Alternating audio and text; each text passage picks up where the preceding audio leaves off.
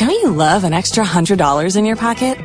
Have a TurboTax expert file your taxes for you by March 31st to get $100 back instantly.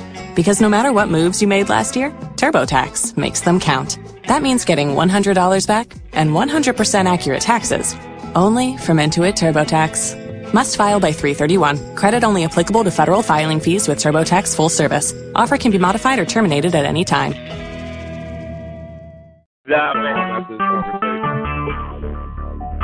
Nah, man. All right, we're about to go live. Recorded Andrew. live.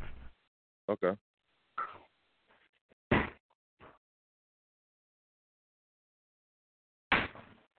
So we have obviously uh, one of my associates, my co-host, talking, I guess, a little bit about the immigrant, or I guess maybe the second or third generation experience with with our first guest. Uh, is that Mr. Andrew Ankrah with us? I'm here. Excellent. Uh, it has been a pleasure, sir. I have a connection to James Madison University stretching all the way back to one of my old teammates who I believe they still have an award named after because he unfortunately died uh, on the practice field after an accident. I was a wrestling and football teammate of a young man named Doug West uh, many, many, many, many years ago. And uh, he, unfortunately, like I said, um, lost his life after a practice accident, falling off the back of a golf cart of all things. Uh, while at, he's a team at James Madison on the wrestling team and on the football team there. And first, before I forget, congratulations also. Uh, obviously, we didn't get to talk last year, but you guys dethroned, uh, at least temporarily, the dynasty that was North Dakota State University. That must have been a heck of a challenge. Well, thank you for that. Yeah, that was a great run. Uh, we had a great football team that year, and um, we accomplished a lot that year. So I appreciate that. And you have you've had great coaches. Uh, there's a tradition of great coaches at James Madison, and there's been a lot of good coaches at the FCS level in the state of Virginia. Uh, the legendary Jamie Laycock down at uh, William and Mary. Uh, Coach Matthews, of course, applied his trade at James Madison for many years before he moved on, and then uh, Mike London, who of course eventually went on to University of Virginia, but was a terrific coach in his time at Richmond. So I'm going to begin at the beginning, though. Tell us about your very early athletic career and what were some sports you played as a child before you finally discovered football. Well, I really started athletics when I first got into high school. Um, before then, I was just I was a skateboarder, but um, when I got into high school, I really got into sports really heavy. Um, I started off with football uh, in ninth grade. Um, my brother was um was a great high school football player. He went on to play in the NFL for two years, and then he played in the CFL. But I followed his footsteps going into high school. Uh, That's when I started football. Then I got into track. Track and field is something I did for um, three years. Uh, I was uh, competing in the 300 hurdles and the 400 meter dashes. So uh, that's, you know, a lot of people who know me always talk about my long strides when I run, and that's, you know, that's where I got it from the hurdle. So, but um, I also played some basketball my senior year in high school. So uh, that's where it all began. Uh, I really was a late bloomer in, in football. I came along kind of late, and uh, only got to start my senior year of high school but um, I was blessed enough to receive a scholarship from James Madison University. Um, I had a great coaching staff down there. Um, talked about Coach Mack, Coach Kelly, and Coach Sarney. They they believed in me. They saw potential in me, and they did everything I, um, they could to um, give me the opportunity to showcase my athleticism and talents to other schools. So um, I will always remember them for that and be thankful to them for that. And then um, and then JMU came along and you know it was the best decision I ever made committing there. Um, they were one of the one of the three schools that offered me. So Got it. And yeah, going back to your high school career, what positions did you originally play before you finally settled in to your, your football home?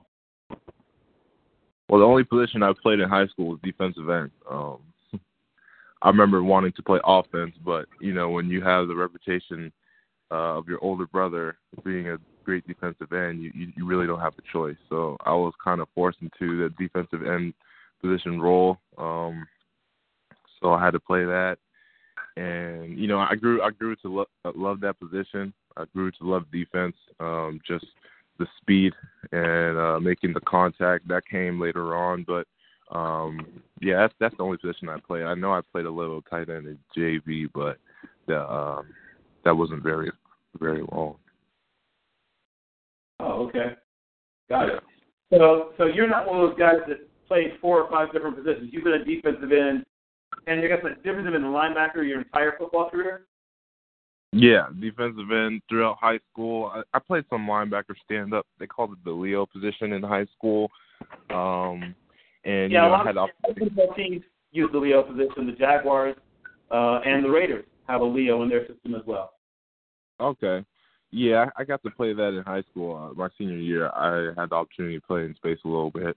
Uh, it was it was cool. And then uh, going into college, uh, I played outside linebacker, stand up, rush end. Uh, we called it the jack position. I don't know any NFL teams that call it the jack, but that was under Coach Withers' staff. Yeah, yeah, the jack linebacker, the jack linebacker you used in once again several systems. A lot of the multiple systems nowadays, where you jump from an even front to an odd front without changing personnel, they'll use a guy, a Mac and a Jack, and you know a couple of different things, so, so they can use those guys. I mean, Khalil Mack, sort of coincidentally, is a guy that's been used to play. He's played some Leo, he's played some Jack, he's played traditional Mike linebacker. He's in a lot of different places in the in the Raiders defensive system. Oh, that's cool. That's cool. Well, yeah, I had experience playing Jack the Leo and uh, defensive end. Other than that, um, those are the only three positions I played. Um, they kind of they kind of seem to complement each other because you know I'm doing the same kind of the same thing. Um, but this past year, just this recent year, uh, I resulted back to playing a true defensive end where I had my hand in the dirt, um, you know, every play.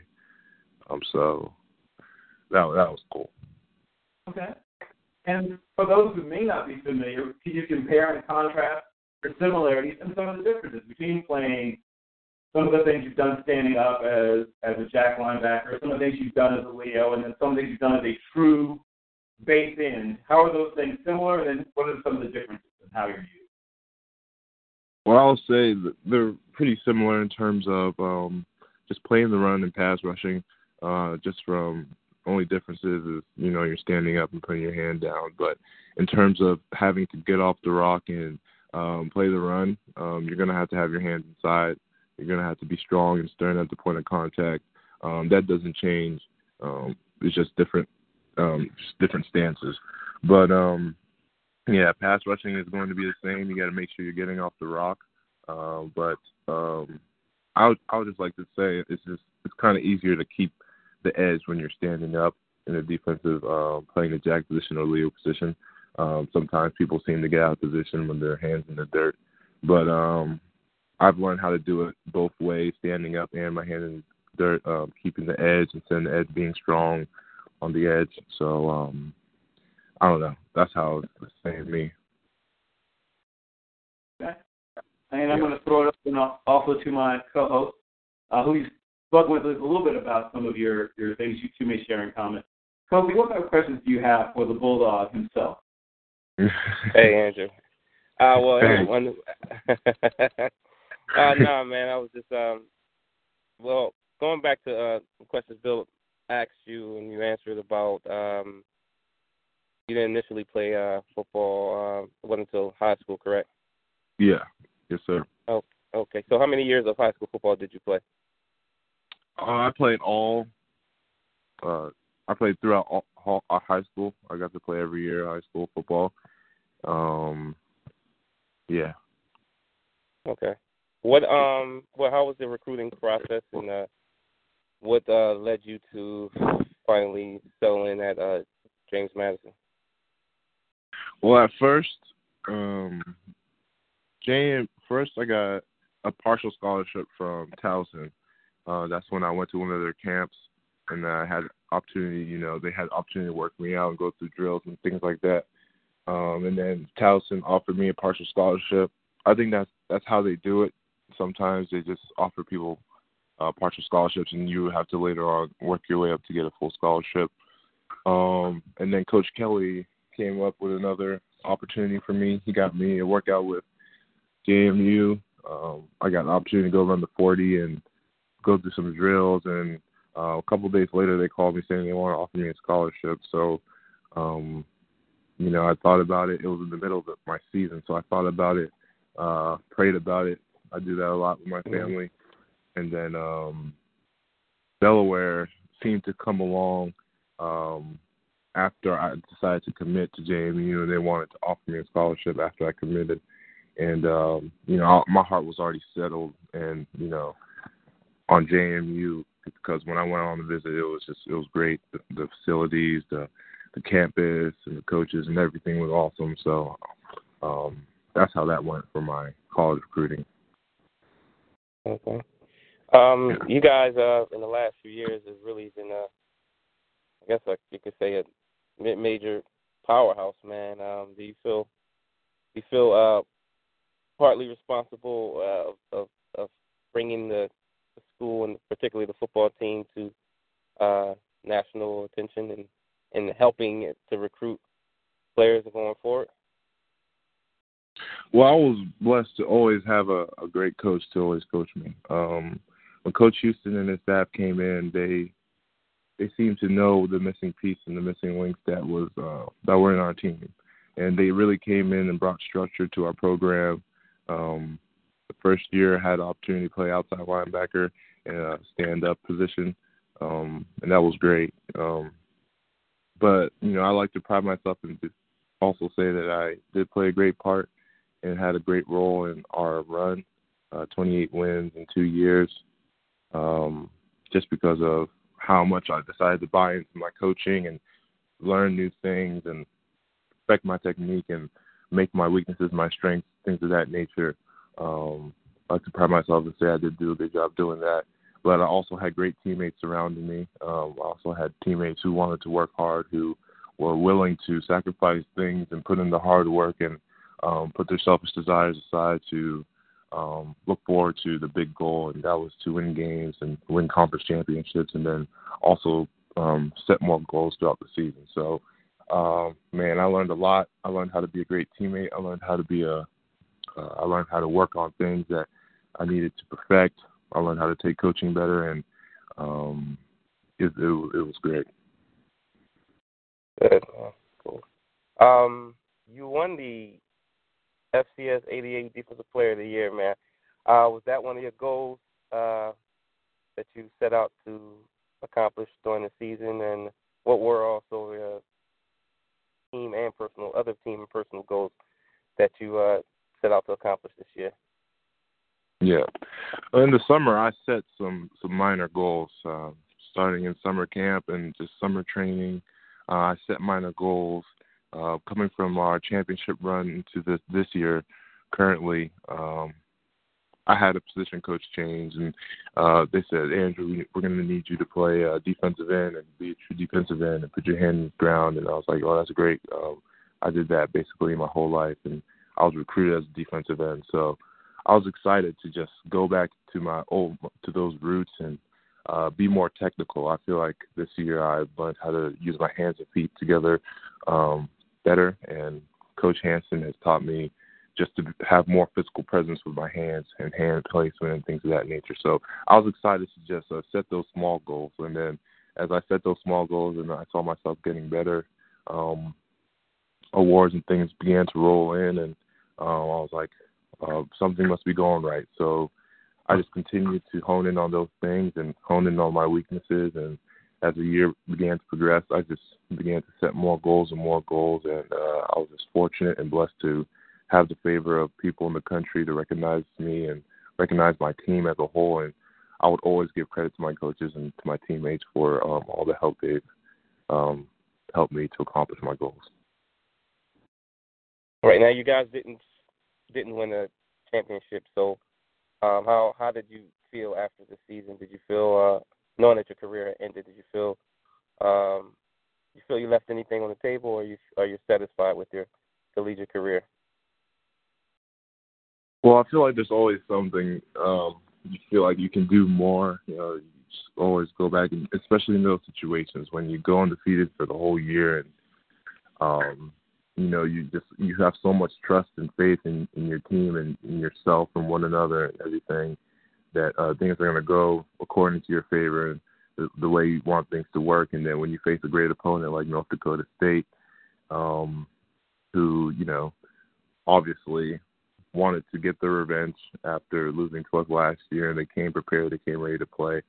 Um, it was just a great football game. But um, I believe as a team, we can say we we um, could have played better.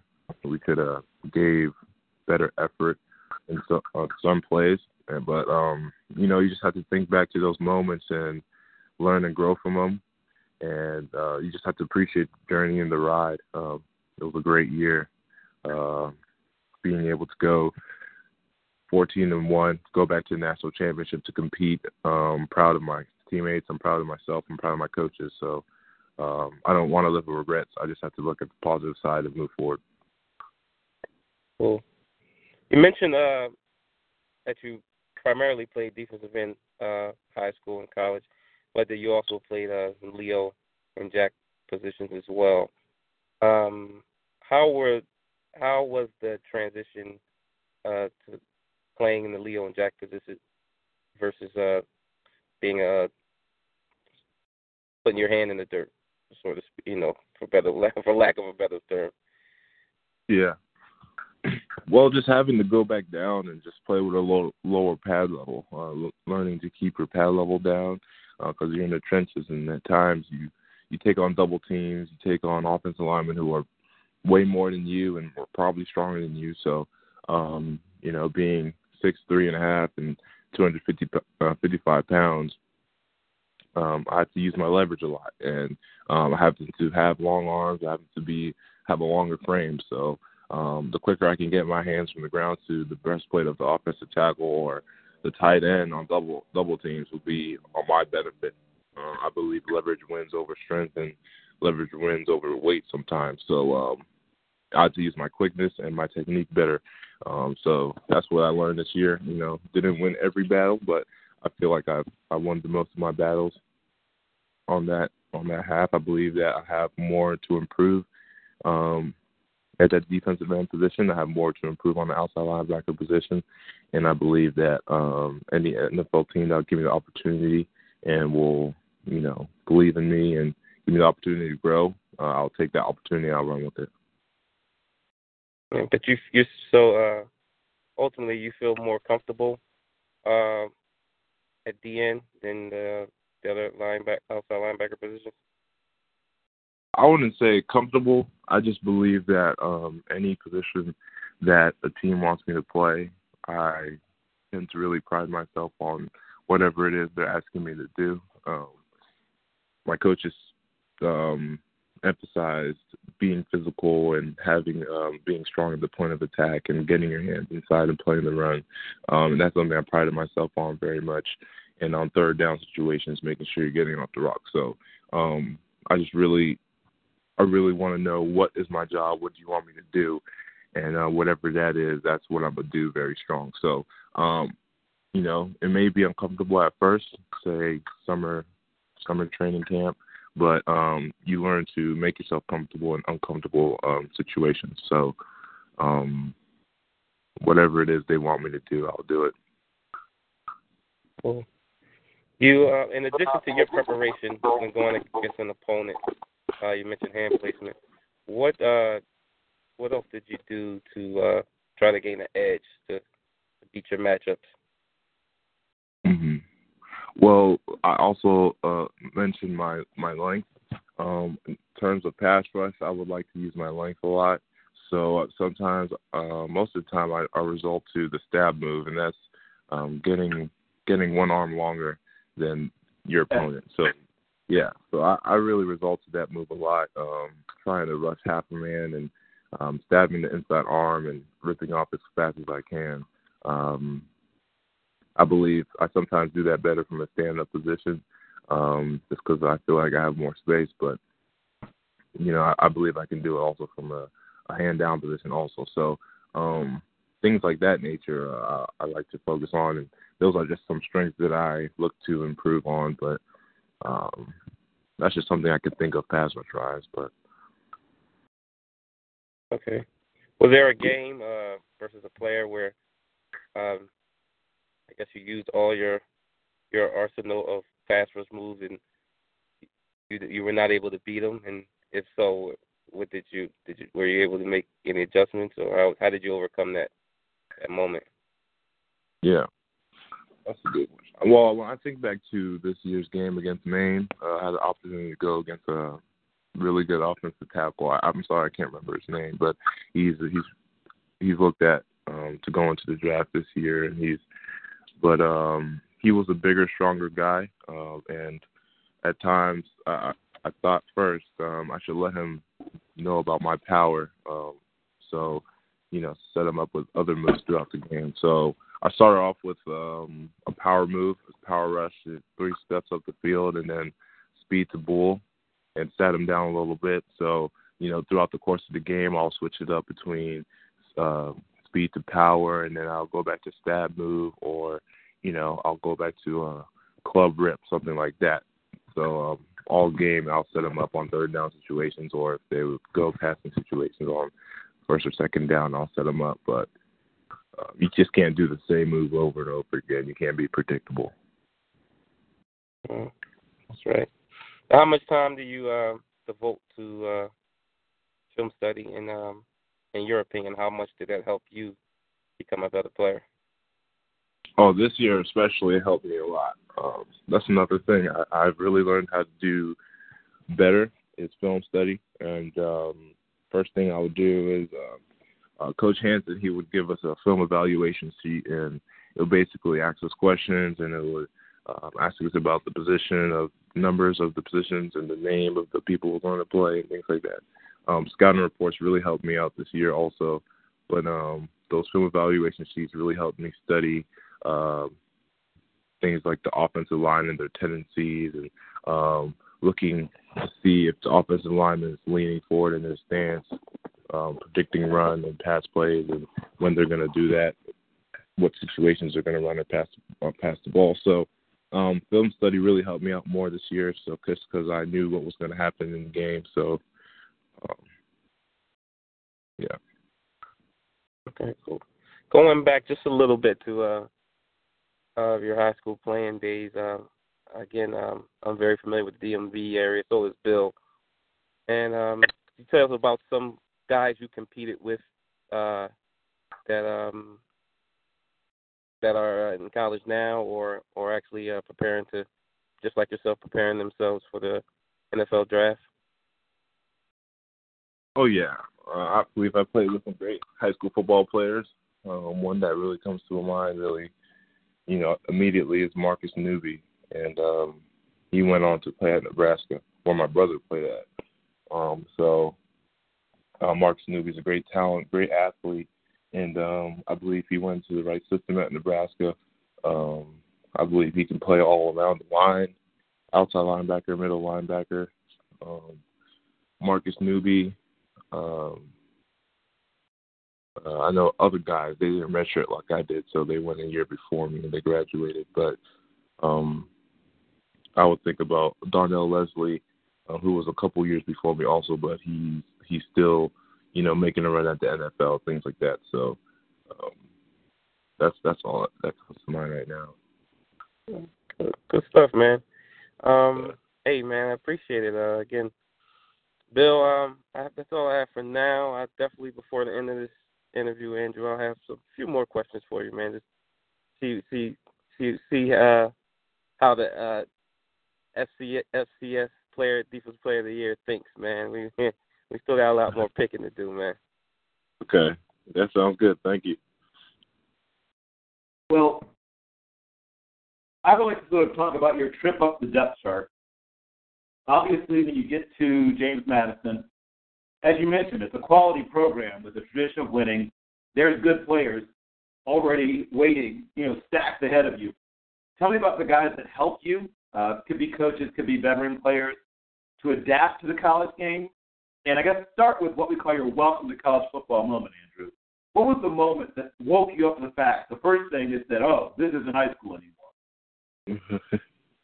well, man, that was um, it was a fun transition, but um, it was a gradual and it was a slow transition. That um, I believe it wasn't as slow as it was when in high school, where it, it took my senior year to play, but it, it definitely was a slow and rough, tough transition. Um, going through coaching changes, going through position changes, um, going through three different head coaches, three different strength coaches, and just always having to adapt and change. I believe that that helps aid me in my um, just being able to adapt and change in terms of being resilient and just having to learn new things every year. So, but um, I'll just start with the welcome to college football moment. I just remember my my true freshman year going into camp and then uh, going to a team situation and uh, having to pass rush against Josh Wells. He's an offensive tackle. Uh, I think he's with the Jags now, but uh, he he's been playing. He's still in the league now, and um, you know I thought I could do what I did in high school, just come off the rock and bull rush. But um, you know he sat me down really quick. You know he he locked me up and sat me down, and I wasn't sure what to do after that. So um, after that practice, I just made sure I was really focused in the film room and just looking at the older guys and look what they did when they got in tough situations in pass rush and what they would do. And you know that took some time to learn. You know, I, I feel like getting reps. You know, mental reps is one thing, but going out there and you know getting physical reps is another thing. And you know, just it's all about you know this game's a lot mental, but also you have to get out there and put it to the test. But so that took a while. But uh going back to coaching changes, um, just having to adapt. You know, Coach Withers um, taking me uh, from a defensive end when I was recruited by Coach Matthews, going and changing to an outside linebacker position was interesting and having to learn. I looked up to guys like Sage Harold and uh, Brandon Lee. Um, Harold. Yeah, Sage Harold. you know Sage Harold. Connection. I have a pretty strong connection to Sage Harold. I've talked to Sage Harold. He's, he's been on my show and I was a teammate of one of his one of his uncles. Um, oh, I went to Green High School, and our best wide receiver was Maurice Harold. Uh, who okay. was yeah, I, I looked up to Sage. I really did, um, just because I, I saw his athletic ability and what he could do, like just how he, took off the ball so well and how he played, which is great determination. You know, I feel like my my redshirt sophomore year um, a lot of my game was kind of imitated after Sage, you know, just in terms of being relentless and getting the ball, getting getting after the ball, getting the ball carrier and trying to rip the ball out. You know, Sage was great at that, and um, you know his um, his uncle Eli Harold. You know, I also liked his game also. So I just I just remember that year, you know, trying to be the best outside linebacker I can be, just studying off those guys. You know, looking at Eli Harold, looking at Sage Harold, looking at how they played, and I would look look at a lot of sorry, excuse me. look at a lot of Vic Beasley and things of that nature. So um yeah, that's just that's just about the transition, but um and then having to go from Coach Withers' staff to learning what Coach Houston and his staff wanted us to do was another transition and uh another thing that allowed me to grow as as a football player um, to better my skills and just learn more. So. Yeah. Well, it's, now do you still keep in contact with some of those guys? Oh yeah, at times I, I I'll have the opportunity to talk to Sage. I know that I kind of got off social media a little bit. You know, I got off of Instagram and stuff just to stay focused. Uh, I know the only platform I have is um, Twitter right now and Facebook, but uh, I do have their numbers and you know, I reach out to some of them just for um, information and guidance. Um, I know the past veteran and someone who's um, pretty established in the NFL right now that I had the opportunity to get advice from was Arthur Moats, and um, Arthur just told me about you know, you know, being patient and just grinding like you do. You know, grind like you did to get to JMU, grind like you did to get to the point that you are now, and just um, being humble and being patient about everything that's getting ready to happen. And you know, I really just suck in all all those nuggets that those guys tell me. I always talk to my brother too, and he's always helped me. Yeah, well, I I had great pleasure watching Dean Marlowe Sage and um, they had a safety I liked too, whose name is escaping me uh, from a couple years back. Um, uh, it'll come back to me probably later. But you you found some, as said, great mentors, some great people, uh, and that's what that's, that's we talk about. People always say things like football is family, and some of these things have become sort of slogans. But I don't think people to understand just how much time football players spend around each other. I think people who've never played the game assume that you have practice and you, you know, you have games. They don't realize how much time you guys spend each other, around each other off the practice field and not even in game situations. So, who are some of the guys that you to spend a lot of time with, even non-pure football time, like actual personal time when you could be, I don't know, bowling or watching TV. I mean, who who is your clique or your group or your guys that you hang with, even when it's not mandatory? Well, I tend to always stick to um, people who are in my class.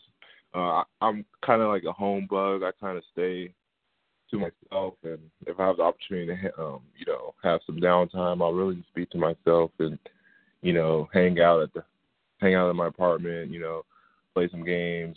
You know, read read some books or just study, but um, you know, people like Aaron Stinnie and um, Simeon Robinson, uh, those guys are just people who are in my class.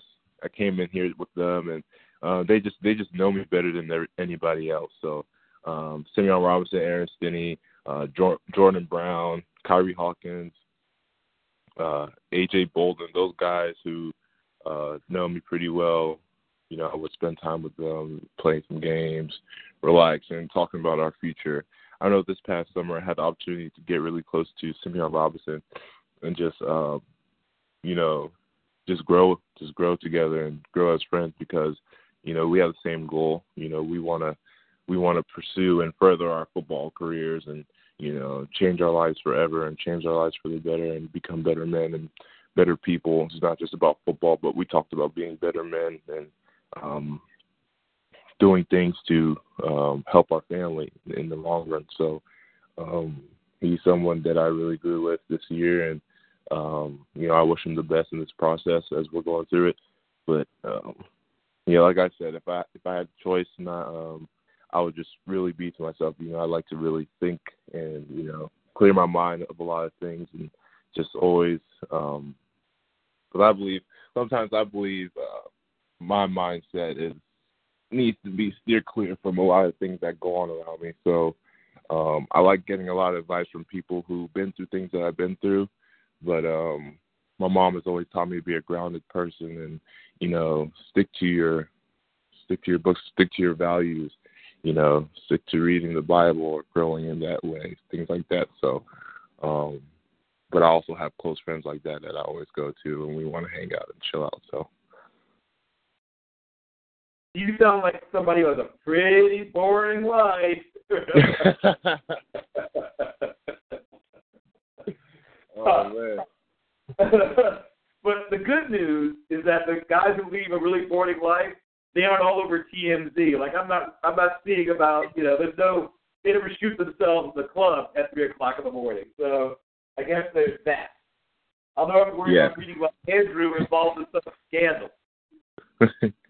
yeah, I'd rather have it that way than the other way around.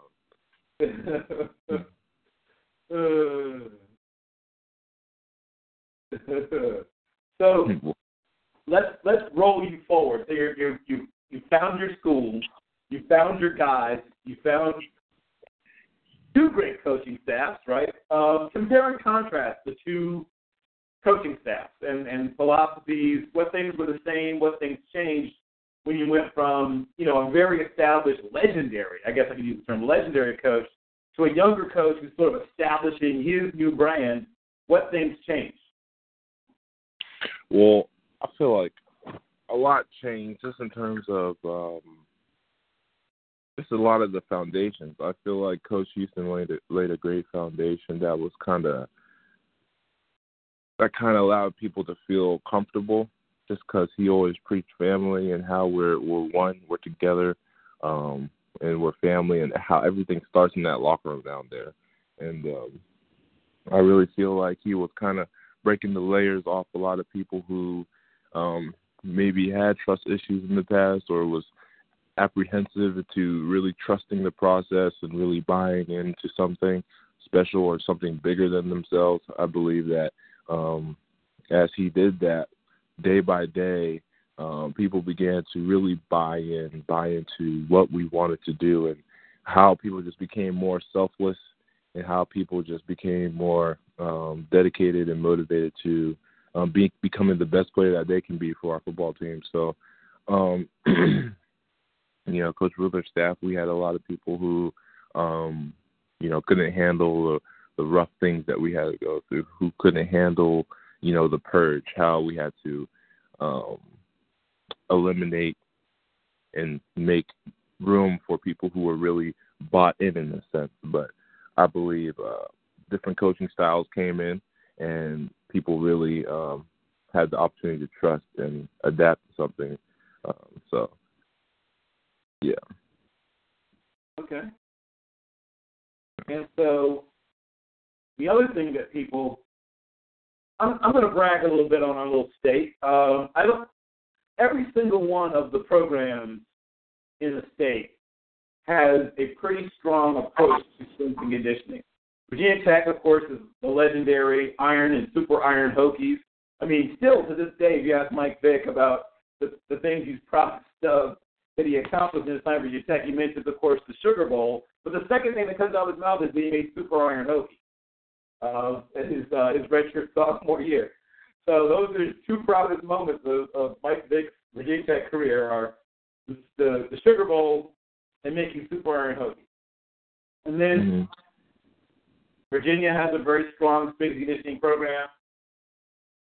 Richmond has a very strong strength conditioning program uh, William and Mary a couple of years ago brought in I can't remember the young man's name, but they the country club atmosphere has gone from the weight room. I'll put it that way. At William and Mary, uh, they started hitting it harder, and of course, David Madison has long had a good strength conditioning program uh, tradition built there as well. Tell us about your relationship with the weight room because that's another thing that we mentioned film studies. As nothing changes through high school and college, a lot of guys you know, go into the weight room in high school and they, you know, try to get a good little little burn going. Just enough, so some curls for the girls, hit the bench a little bit, squat don't hurt just enough, and then I'm out. You know, 45 minutes of power, baby, and then you get to the college level and it's just, you know, I mean, we've all had that moment where you thought you might die when you get to the college.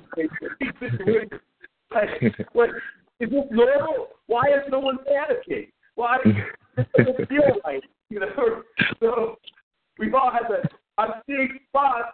Someone call my mom. Um, tell me about how weight training changed for you and what it's allowed you to do, and maybe some of your proud moments. Like brag on yourself a little bit about some of your accomplishments in the weight room. Oh man, well, I had the opportunity to have some great strength coaches, and man, just as you were saying, the times where you felt you were gonna die and weren't gonna make it. I just remember.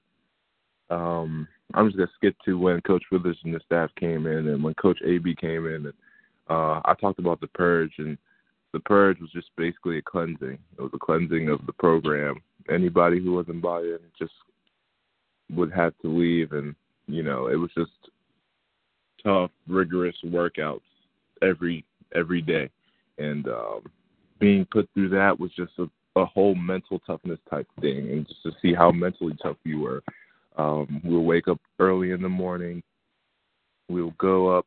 Uh, sometimes we'll be outside in the freezing cold, and then we'll have to bear crawl and, and um, you know, on the cold turf. And yeah, it, it was it was rough. And then we'll have these mat drills every day. You know, it was just tough and things like that nature. But you know, as that settled and as that kind of calmed down, we would go into training, tough training, and I just remember it being very tough and just having to lean on each other, having to lean on our teammates, and having to look to the older guys. You know, the older guys in our situation was the C.H. Harold, the Brandon Lees of this world, and people like that. But I got through it, and it definitely made me stronger. It definitely made me a more a mentally tough uh, football player. It, it made me a stronger physical football player, and uh, that helped me in the long run. And then um, Coach uh, Houston and his staff came and Big John came in. And I believe that's when I became the most strongest. You know, that's when I had the ability to uh, be more powerful in the weight room. You know, we did things like power cleans from the ground. That's something I've never done before. Um, we squatted a, a lot, and we really worked the lower uh, posterior chain of our body a lot. So that's where I had the opportunity to become stronger, and I knew that would benefit me in terms of playing in the trenches and things of that nature. So, um, you know, I really, I really thank uh, Big John for that. You know, he's still there you know, I know when I go back home in a couple of days, I'll, I'll be training with him before pro day gets going. So, um, yeah. Yeah. Uh, so everyone usually has a favorite and a least favorite. What's your favorite thing in the weight room? Um, some people are bench guys, some are power clean guys, some are squat guys. What's your mm-hmm. thing? What's the that you you feel like you can do? The thing that you're, you're trying to impress, you know, hey, a pretty lady's watching you in the weight room. What's the thing you're gonna do that's gonna blow her little mind? hey, let me think. Well, squats aren't fun. I would like I would like to say that power clean is my my favorite lift. There you go. Yeah, I like I like getting the weight up from the ground and seeing how fast you can bring it up. And you know, I happen to have the highest uh, power clean in uh, my weight in my position group, which is you know, so last year, so that was that was that was pretty good. But yeah, power clean is the best. It's an athletic looking lift. It makes you look like an athlete. There's all that motion and yeah, that's a good good choice. What's your what's your personal record in the power clean? I think it was three forty five last summer. I think that's that's how much I did. Okay. But yeah. You said you you're weighing about two fifty five now. Yeah, two fifty. Well, 250 right now. Uh, I I played the season like 255. This past season, I played at 255. Okay. Yeah. And that, now, do you want to be at 250? Do you want to get a little lighter? Do you want to get a little heavier? What, what's your goal for pro day? Well, I think 250 is a good weight for pro day. Oh, I might just go there 250, uh, maybe 249. Who knows? But I, I, I want to go into 250 just because that's what I've been training at. I've been training at 250, so just want to stay consistent and try to get those numbers that I've been hitting uh, while I've been down here training. Okay, got it. And everyone has goals, things you want to accomplish when you step into your, uh, you know, when you step into your pro day. What are the things you want to prove? Things you want to show people? well, one thing I want to show the scouts is just how explosive I am. Um, I believe that I do have a lot of explosive ability, just in terms of um, the things, the the drills they're going to put us through. Um, I want to show them how conditioned I am and how um, how I can be put through um, tough situations and uh, fast-paced drills, and I want to show them my muscle endurance and how I'm able to um, do a lot of things and also take instruction and then um, apply it to whatever they want me to do because I know they're, you know, in terms of position work, they might have you do different things that you've never done before. So I'm gonna be able to show them that I'm coachable and that I can uh, take information while I'm tired and uh, produce. So um, just everything that an athlete is able to do on the football field and express and show, I want to be able to um, prove that I'm able to do that in um, a pressurized situation. You know, a lot of people. I know that scouts are going to be there watching, and people may feel pressured. People may feel um, like they're all eyes are watching them, but that's kind of what you want in this situation. You know, I didn't have the opportunity to go to the NFL Combine to um, be on that big stage and show um, my my talents and my athletic ability and what I can bring to an NFL team. But um, you got to look at what you have in front of you now, and what's in front of me now is pro day, and I have the ability to show the scouts that are going to be there what I can do. So. Okay. Um, are there things that you think you might do specifically, like you know, 33 and a half inch vertical, four six five, four six eight, or whatever in the 40, or a, uh, you know, a, a 10 2 broad jump? Like, are, are there things that you've set in your mind as things you think you might be able to do? Are those your numbers for me? well, I mean, I'm I'm I'm wondering because some guys. Well, once again, I'll just tell a story from from my upbringing. I remember I had a friend who was a year, no, two years. He was two years behind me in um in in, in high school, and he was a really good sprinter. And our football coach always wanted to play football, but he demurred, and he's probably the right choice. He was always a, he was a smaller cat. Uh, even by the time he was senior, he was about 150. 100, no, he was like 137, 136 pounds, about five five, but he could fly. His name was Andre Cason. He went on to be eventually an American record holder in the 100 meters and he, I think the 200 meters as well. To Texas A&M was a four-time track All-American and was also on the 88 Olympic team. But uh, he put a number in his head. He, he, every, he wrote it on everything. He wrote he had it cut in the back of his fade. He wrote it on the, on his sneakers. 1031. He had it written in his in his composition book. 1031. 1031. And so my run that and then we set the American record. Um, we did. That 3 1. Exactly. It didn't work that way against the other what it was to do the past. But I did choose to strongly on doing that number. Now, some people have that. Some people say, I just want to do my best. But some people believe that in order to in order to keep something, you have to measure. So are you a person that is going to be specific, or you just like to sort of try your hardest? How do you approach these things? I'm sorry, I, I heard the last bit of your question, but as you were speaking, there was a lot of like buzz going on. Yeah, I, I know. I, uh, our we just had someone join us who I'll be cutting to in a second, but they're in kind of a noisy area, so I muted their their uh, their microphone.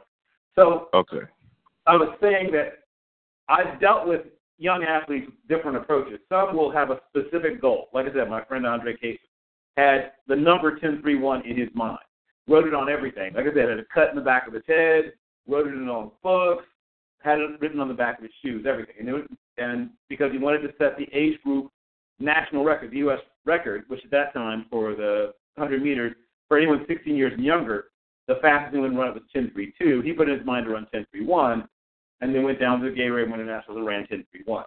Now, that's some people's approach. Well, other people's approach is I just want to do my best. Do you like to have a specific goal where you have a number in mind, or you just like to sort of, you know, try to do your best? And what's your what's your approach in terms of that? Yeah, I actually think that's a good idea. Um, what was his name again?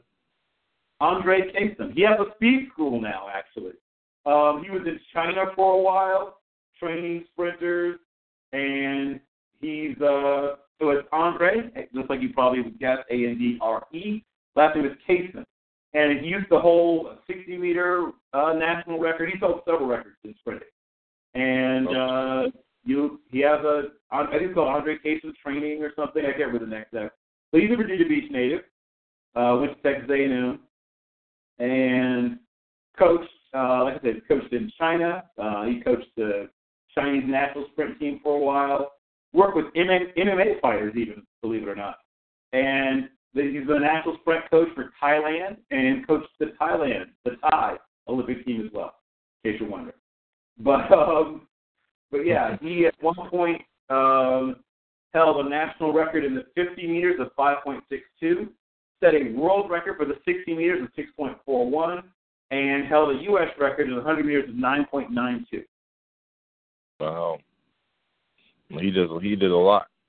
Well, yeah, he was, was he was stupid. He was stupid fast, and he was crazy dangerous as a return guy. But he stopped playing football. And like I said, fight the right decision, but it broke Coach Tommy Rhodes' heart. Yeah. Wow.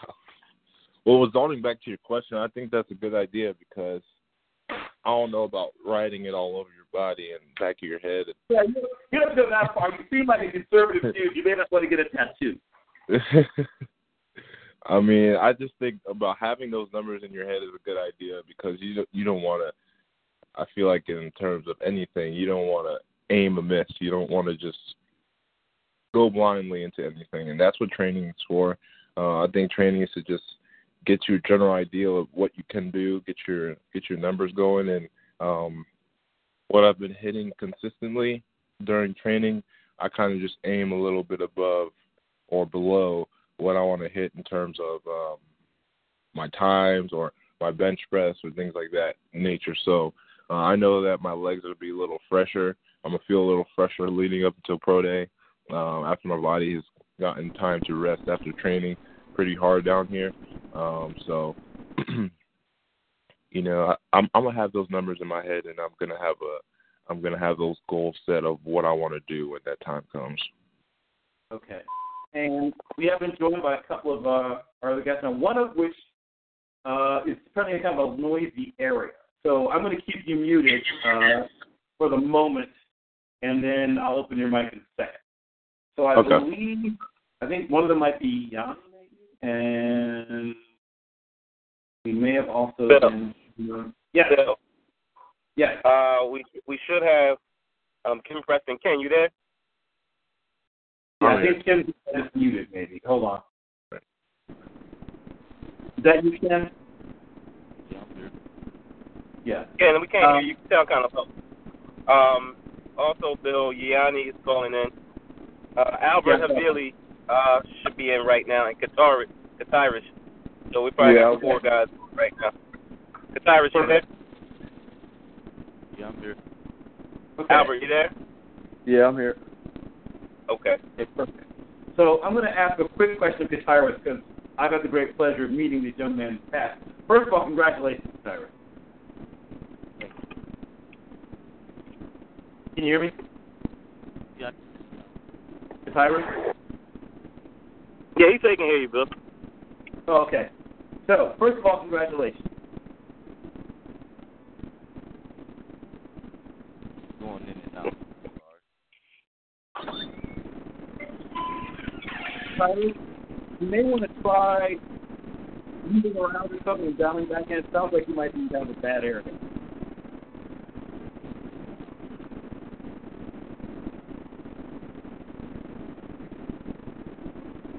All right. This is David. Can you hear me now? And Yanni, you can join us as well. Okay, He's, he's not on yet, Bill. Okay, we got Albert, right? Albert? Yeah, I'm here. Yeah, I'm Okay. Okay, so we, we definitely got Albert. Okay, we do also have Ken Preston.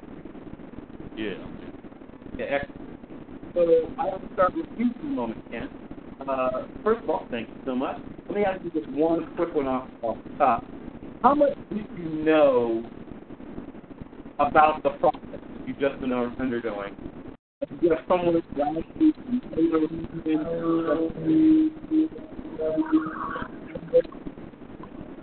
who is able to guide you, or you come into this cold?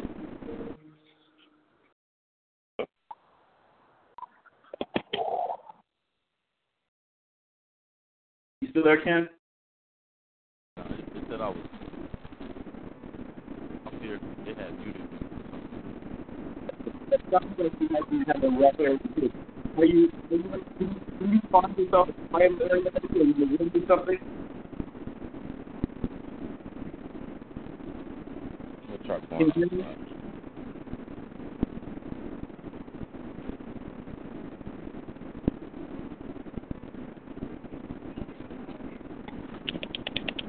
Hello. Yeah, can you hear me? Okay, Ken, I'm going to move you. We're going to be kind of rough area there. Move around and I'll, I'll to get you back.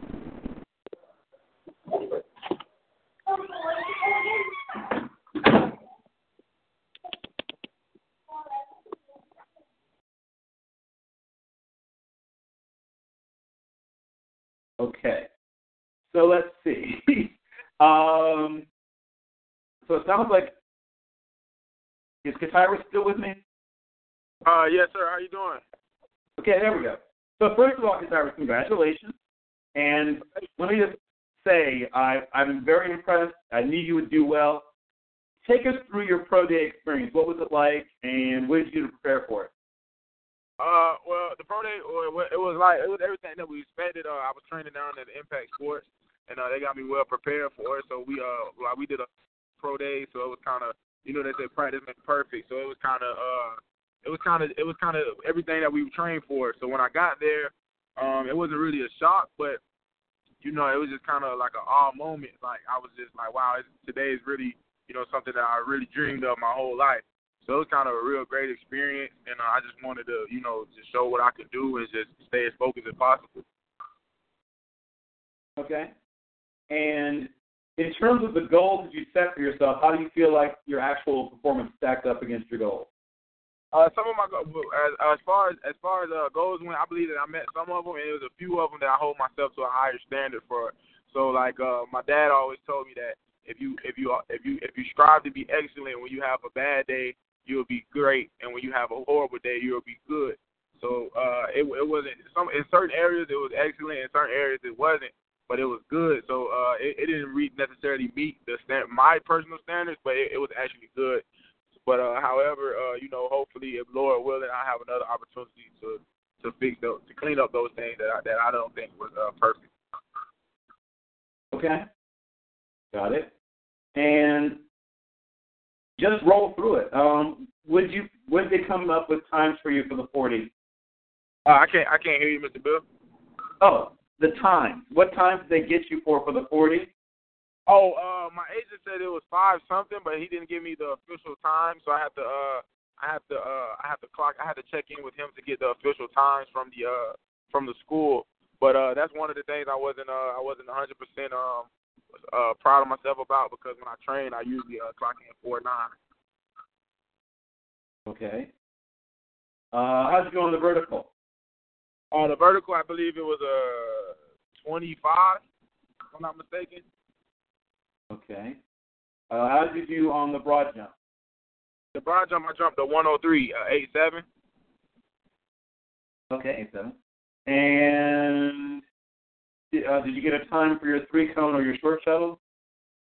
Uh, I don't. I don't know those. I don't know. I don't know the. Uh, I don't know the forty, the L, and the uh, the three cone. Oh wait, I know the four. I don't know the forty and the L, but I know the three cone was a. I believe it was a four six something. I don't remember the last number, but I know it was a four six. Uh, five ten five. I'm sorry. I don't. Yeah, the five. The five ten five was a four six something.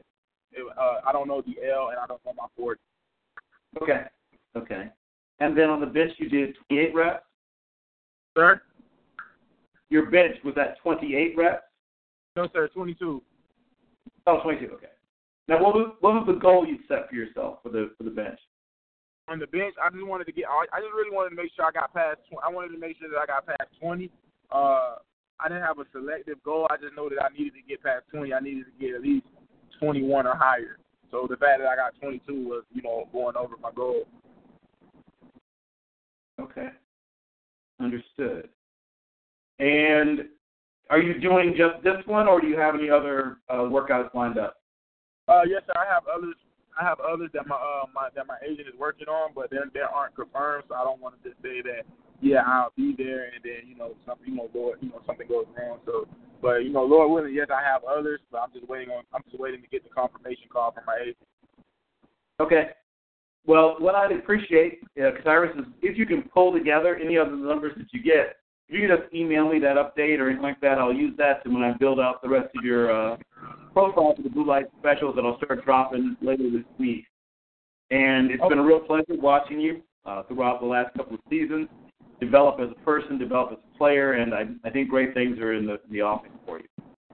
Okay, no problem, Mr. Bill. And uh, like I say, if uh, whenever my agent gives me the uh, confirmation for the other pro days, I'll let you know how those events went as well.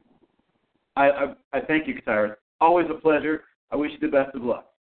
Thank you so much. So you have a blessed day. Thank you for your time. Certainly, my pleasure. All right. It looks like Ken again. Ken, it still sounds like we're kind of a noisy area. Can you hear me? Yeah, I can hear you a whole lot better now. I'm, I'm hearing a little bit of crunchiness behind you. Are you in a windy area or something? Not really. I can hear Oh. that goes in and out, so I can, most of it I can hear. Is it possible to try moving around the people I'm going to leave you now, and uh, I'll come back to you in a second. Okay. And Albert, are you still there? Albert? Uh, hello. Albert? Can you hear me? Uh, it's kind of hard. Kind of hard to hear you. You having you having trouble hearing? You said you're having trouble hearing, Albert.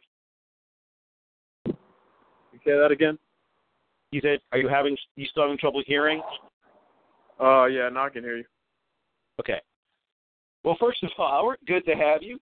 Um, take me through your early life as an athlete. What were some of the things you did before you discovered you were a football player? Oh, I'm sorry. Can you say that again? I was saying, take me a little bit through your early life as an athlete. What were some of the things you did before you finally discovered that you were a football player? Uh, I only got that last part. I'm sorry. I I can't. I got bad connection. Yeah, You're cutting out on the first part. Well, let's do this. I'm going to ask you one more question. Then, if it doesn't get better, move around and, and call back right back. I was saying, Okay. tell me about your, your early athletic life. What were some of the things you did before you discovered you were a football player? Things I did before I was a football player. Yes, yes, right. In your early life, and then how you discovered eventually that you were a football player. Yes. Uh, honestly, I, I don't think I did anything other than football. Uh, I think I started in, I think I started in third grade, and that's just something I loved. I mean, I did baseball. Uh, I did that for one year. Uh, I didn't really like it, but I stuck to football since third grade. Okay, so you're not a guy that you didn't mess around with other stuff. You didn't not track, not basketball, not soccer, none of that. Huh? Oh, I mean, I did basketball in middle school. Uh, I did other sports to really pass the time, just so I'm not like uh sitting at home doing nothing, you know. So I mean, yeah, Okay. I did do other sports like wrestling and um basketball in middle school. I did track in high school. But yeah, Okay. football was like my one love. I got it. So obviously, football is number one in your heart. What if you had to pick a second sport? What was the one that was probably number two in your heart? Ooh. You know, I'm gonna have to say rugby. Um, that's something my dad oh, played. Yeah. okay. Yeah, Now, I'm gonna have to say it- rugby. good, good, good. I don't get too many rugby guys on. Tell people who aren't familiar with rugby Okay. what that game is like and how you got introduced to it. How did I get introduced to rugby? Yes, sir. And tell people about the game because it's not a game that Okay. Uh, well, I got introduced to rugby just because my dad played it. Um, honestly, he didn't really want me playing rugby because, like, you you guys ever heard of cauliflower ears from rugby players? Yeah. I was Yeah, a, he I got a it, and he didn't want. Yeah, he didn't want his kids getting it, so he he he didn't want us playing it. But um, like my cousins, all my cousins would play it, and you know I would just jump in with them, and I'll go to like the little club teams and probably play some a few practices with them. Um, but yeah, I don't know. I just fell in love with that sport. Like uh, football wasn't around. Okay. And what position were you in rugby? Well, this was a while ago, and I, was- you know, I was a lot smaller, so I played wing. You know, the outside, the Yeah. So you speed guy. Yeah. Yeah. Okay. Okay. Well, it's, rugby is a really fascinating and, as you said, rough. It's a rough sport too. So you think you it seems like you've always liked contact. Is that fair to say? Yeah, you can say that. Okay. I could see why you might not have been drawn to tennis. Can you say that again? I, I, I was saying I could see why you might not have been drawn to tennis. I'm sorry, I didn't hear that part. Oh, I was saying I can see why you might not have been drawn to tennis with what you've told me about your your approach to playing. Uh huh. My approach to playing. Yeah, I was saying the way you play. I mean, everything you seem to really excel at involves some pretty hard physical contact. Yeah, I do like playing hard physical contact. You know, contact type sports. Yes. Yes, you do. When you mentioned rugby was your second love, I was like, okay, well that confirms it. Uh, Yeah. So Albert, just in case, see if you might be able to find a slightly better reception area. So try try calling back. It move around. Maybe maybe it's just where you're standing, and see if it's better if you call in someplace else. Okay, I'll call you guys back. Please do. Okay.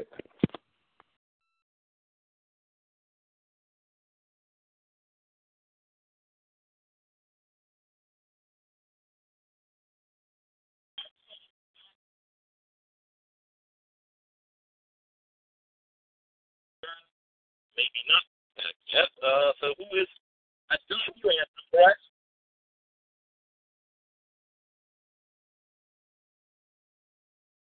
have Andrew. Um, Albert calling back. I think I might have seen Yanni for a second, but I think he dropped off. And. And we're working on getting um working on getting okay, so working on getting him. So Ken Preston, are you back? So Ken's not. Yeah, I'm back. I'm back. You are? Oh, that's way better. Yeah. so, so much better. Oh, first of all, Ken, thank you, thank you, thank you. Um, I have one question for you that I'll bring my way back around to Andrew. So, Mr. Preston, take us to the beginning of the beginning. When did your athletic career begin, and how did you begin as an athlete? Uh, it, began, it began way back when I was four years old. That's when I first started playing football at the age of four. And then after that, I began playing baseball. So it goes all the way back, 18 years. It's a good long athletic history. Uh, what, Yeah. what were you playing at first? What sport did you play first? I played football at first. I didn't play baseball up until I was about eight years old. So you were playing football at four. Yeah, at four. All right.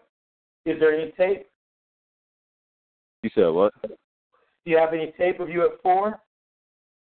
I believe I have a couple of videos at my grandmother's house. Good, good. It's good to get that early evaluation in so people get an idea of your strengths and weaknesses. Oh, yeah. so when you started playing at four, what position did you play at first? Uh, I played running back and linebacker. Okay. Okay. So you so you played those two positions pretty much throughout your career until you got to college.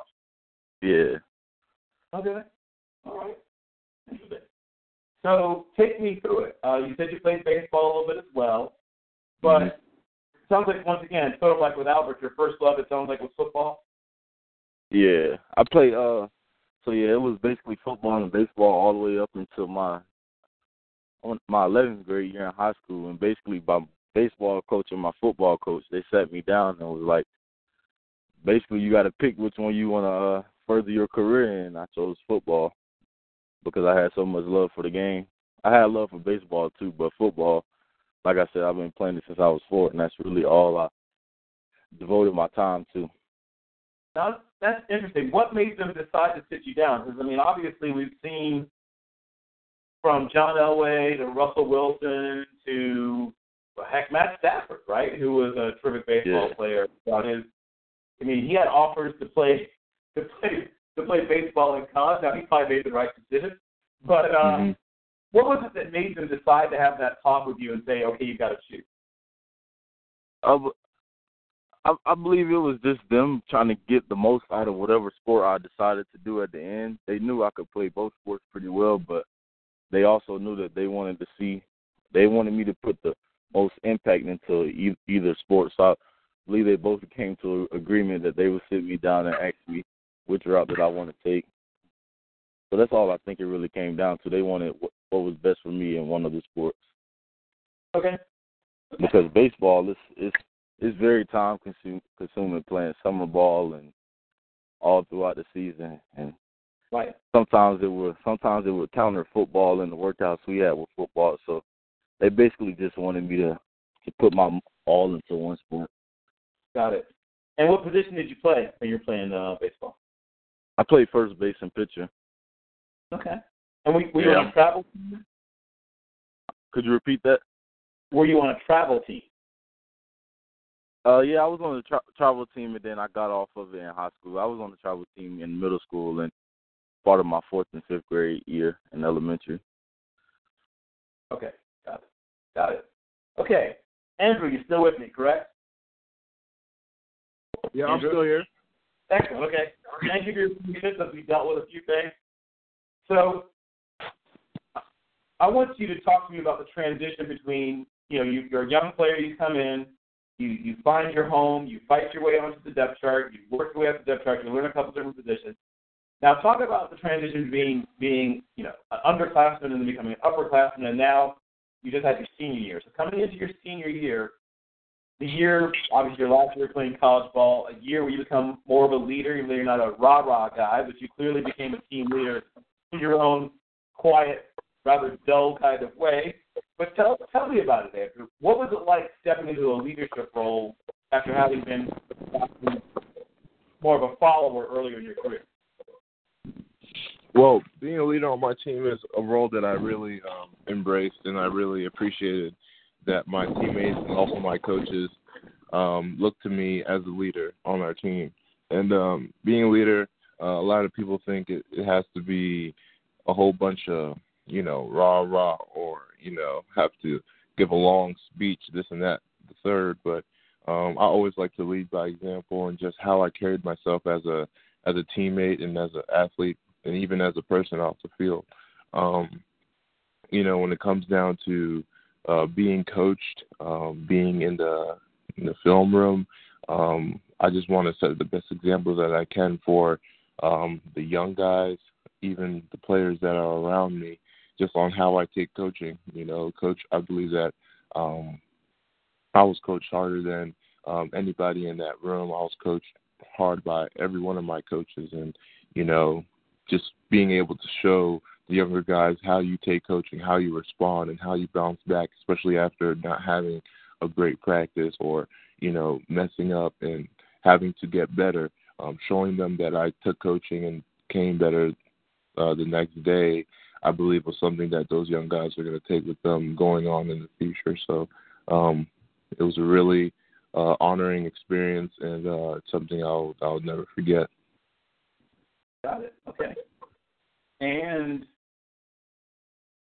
I'll ask you one more question before we start moving back through the through the room again. So let me ask you this. You mentioned film study, and that's one of the things that, like I said, really changes as you age as a player. When did you first, or growing up as a player, when did you first start studying film, and then when did the when did it click for you? When you started actually being able to make plays because of things you spotted on tape? Well, film was uh, something that I got on right away, especially when I got into uh, playing situations. Film was something that I, I saw as very important.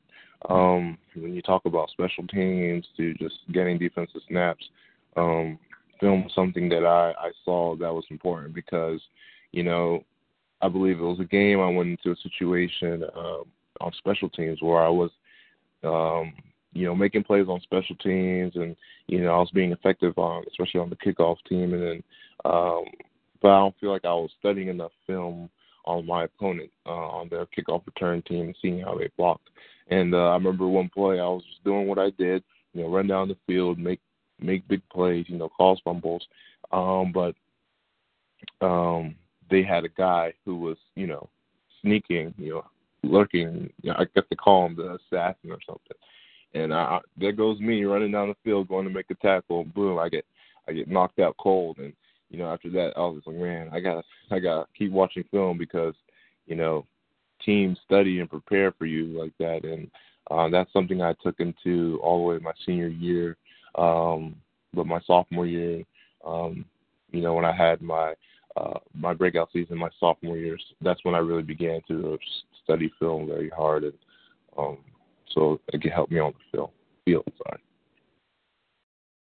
Okay, so I want you to think of a specific play that you can point to that you made specifically because of something you saw, something you spotted, something that you had seen a tendency or a formation or a motion or something that you spotted and you were able to get in position to make a play, uh, perhaps even a big play, maybe a game-changing play that you spotted.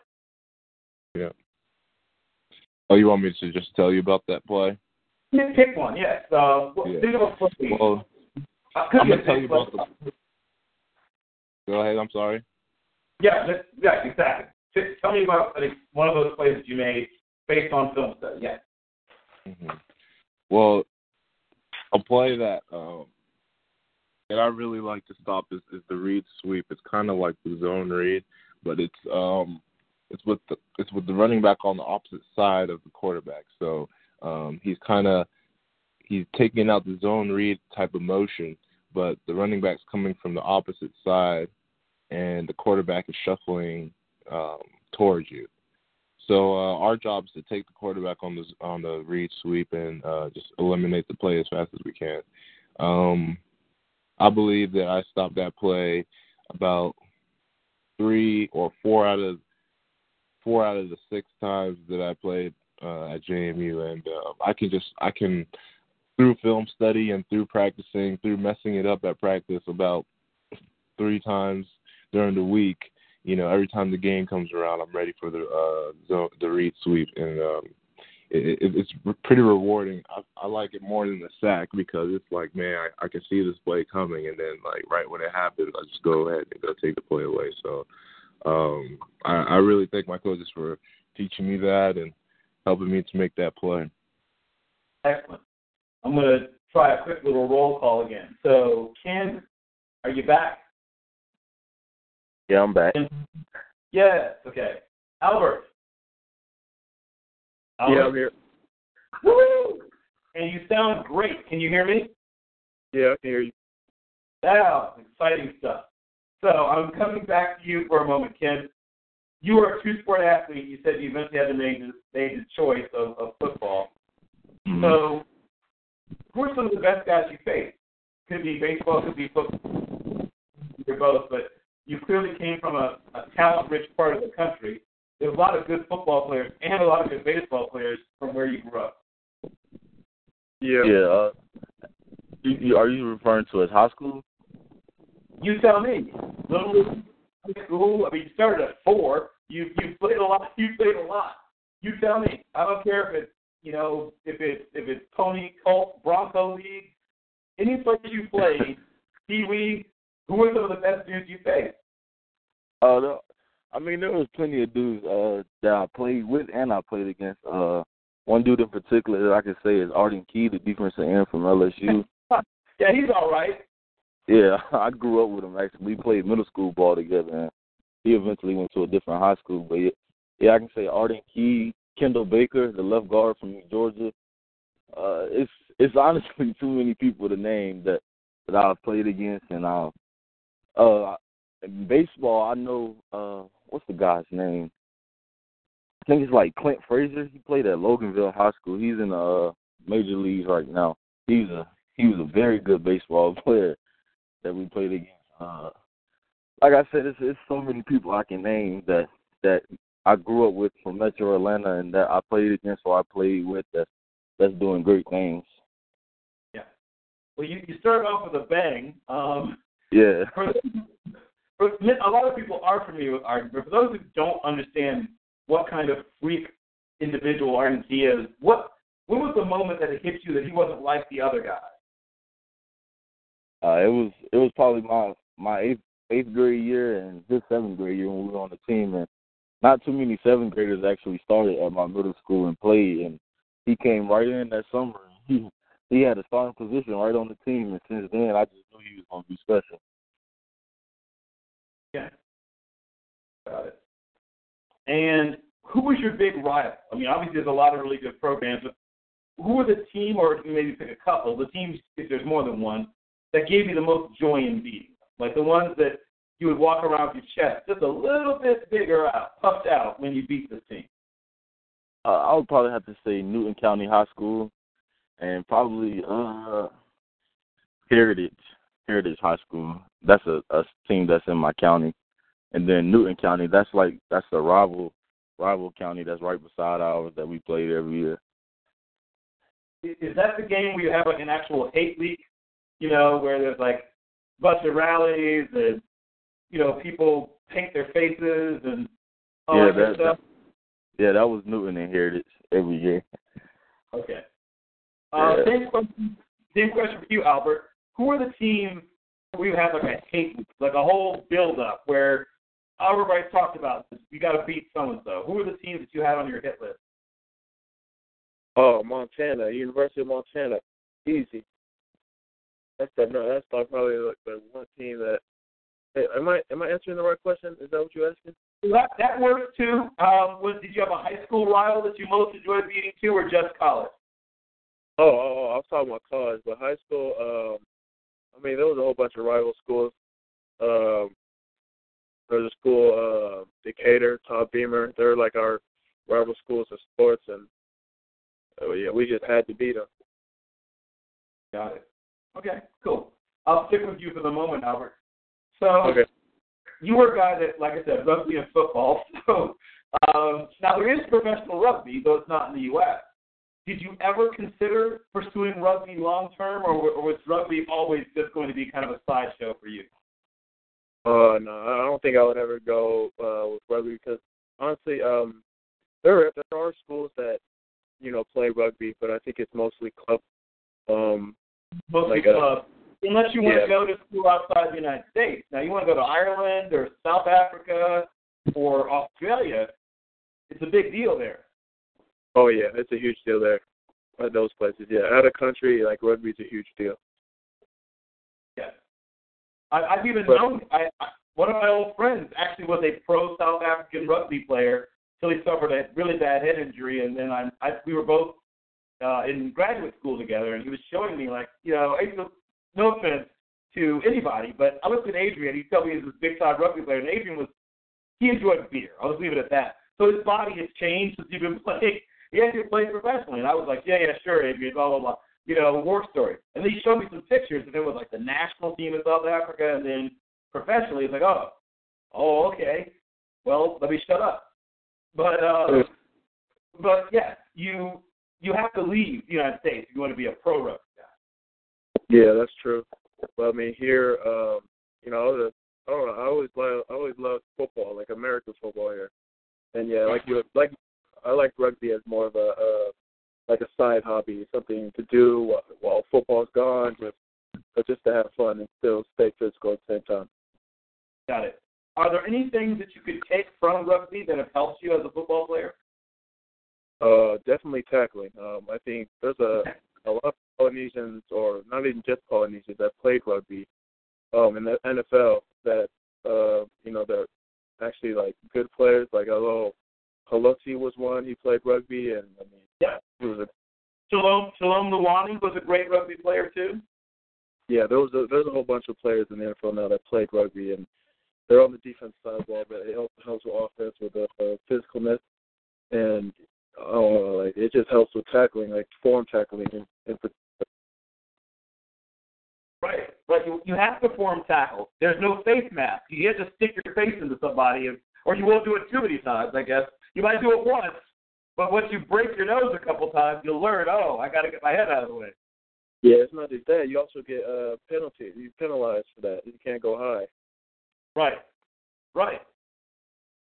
Yeah. So it, you probably know this. The Seahawks actually brought in a rugby guy to teach them rugby tackling. Did you know that? Yes, I, yeah, I did hear about that. Yes, I did. Yeah. So, you know, there are some things that are commonality. So, thank you, thank you for bringing that to because I don't think I've had a rugby guy on before, or at least not one that told me he was a rugby guy. I've had a few lacrosse guys. I've had one or two hockey dudes. Um, I've had a couple guys that played martial arts. Um, bunch of baseball, bunch of basketball, bunch of football, bunch of track, and one great bowler. Uh, we had a quarterback, Luis Perez, who had something like 18 perfect 300 games in his uh, bowling career, and at one time thought he might be a pro bowler. So, Okay. but I think, you're, I think you might be our first. So, take. I think you've broken a barrier here on the show. First serious rugby guy. I'm going to Yep. swing it back to to Mr. Andre. So, Andrew, you're at a school where you've got hardware. You guys have won championships. That changes everything because now your expectations are different. You're not satisfied with winning eight games. You're not satisfied with making the playoffs. Now it's we got to do this again. How does a team prepare to try to repeat as a champion? What do you guys have to do? What things change now that you've actually won it before? Well, I don't feel like a lot really changed. Um, a lot of people had doubts. A lot of people had questions on whether um, if we were going to be just as good as we were last year, or if we were going to be worse. But um, I had a I had an answer, and I just said I thought we were going to be better. Uh, we had a lot of veteran guys coming back. We had a lot of our senior class was really big, and we had a lot of returning players, and even young guys with playing experience who were going to come back. So um, I just didn't I didn't have a doubt in my mind that we would be a better football team, and um, just the mindset around us. We just all uh, we were excited about the opportunity to play with each other again and just um, even improve on you know what we had last year. So it was a great experience. It was a great ride, starting from uh, winter workouts all the way till summer camp. We were just grinding with our heads down and just um, excited about the opportunity that we had to go back to Frisco, Texas, and um, contend for another title. Okay. And I believe Yanni has joined us as well. Is that you, Yanni? Yes, how are you? Hello?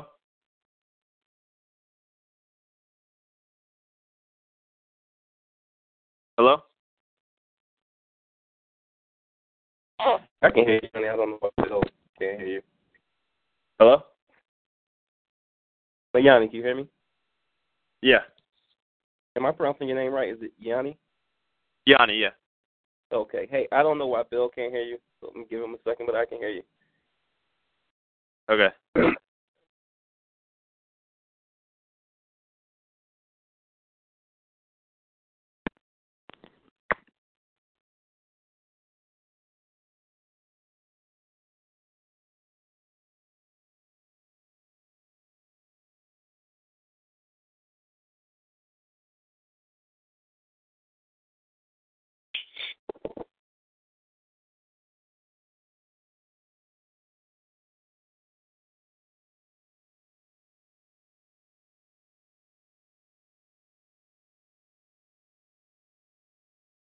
Hey, sorry guys. Um, let me just check his. Uh, so who's also on the call? Uh, Albert, you there? Yeah. Okay. Ken, you still there? Yeah, I'm still here. All right. Andrew, you still there? Yeah, I'm here. Okay. I think Bill, we might have lost Bill, so um, I'll just take over for for the meantime. So uh, Yanni, thanks for joining us, man. Um, I know we've been uh, going back and forth for a few weeks now, but I appreciate you uh, taking the time out. No, thanks. Um, as Thanks I for having mentioned to you, as I mentioned to you, no worries, no man, I uh, appreciate it, no problem, man. Just as I mentioned to you and the other guys uh, on CDS Pro Prospects uh, radio show, we uh, the host's style is kind of like you know having a bunch of guys on, and uh, I mean he enjoys it navigating to uh, through from player to player. So I, again, I appreciate appreciate you guys for being patient. I know it's probably not uh typical interview for you guys, but uh I mean we always have fun, and I and I have fun as well. Um, Yanni, since you just joined on, um, and you you said you had to go throw earlier today, right? Yeah, I was throwing earlier today. Okay, so just give me a breakdown of what is that something you do every day, or what what what, what were you doing today? Uh, I usually throw like four times a week. Today was kind of like ten yard outs and and post corners. Okay. So guys that you're familiar with, or um, Uh, yeah, some uh, some of the older guys from uh, post my team. okay. Uh, so um, final season at LIU. Um, tell me, um, what was your overall feeling about your college career, and in particular this season? Uh, I think this was my best season, honestly, overall, because I, I was at uh, St. Anselm for four years, and I I got hurt my junior year, so I got the redshirt year, and ended up uh, doing my fifth year post, and it's right by my house, so it was cool to see have everyone come to the games, and it was uh, I did pretty well. We we went eight and two, but we didn't make the playoffs, which kind of kind of sucked, but it was a good year overall. Okay, cool.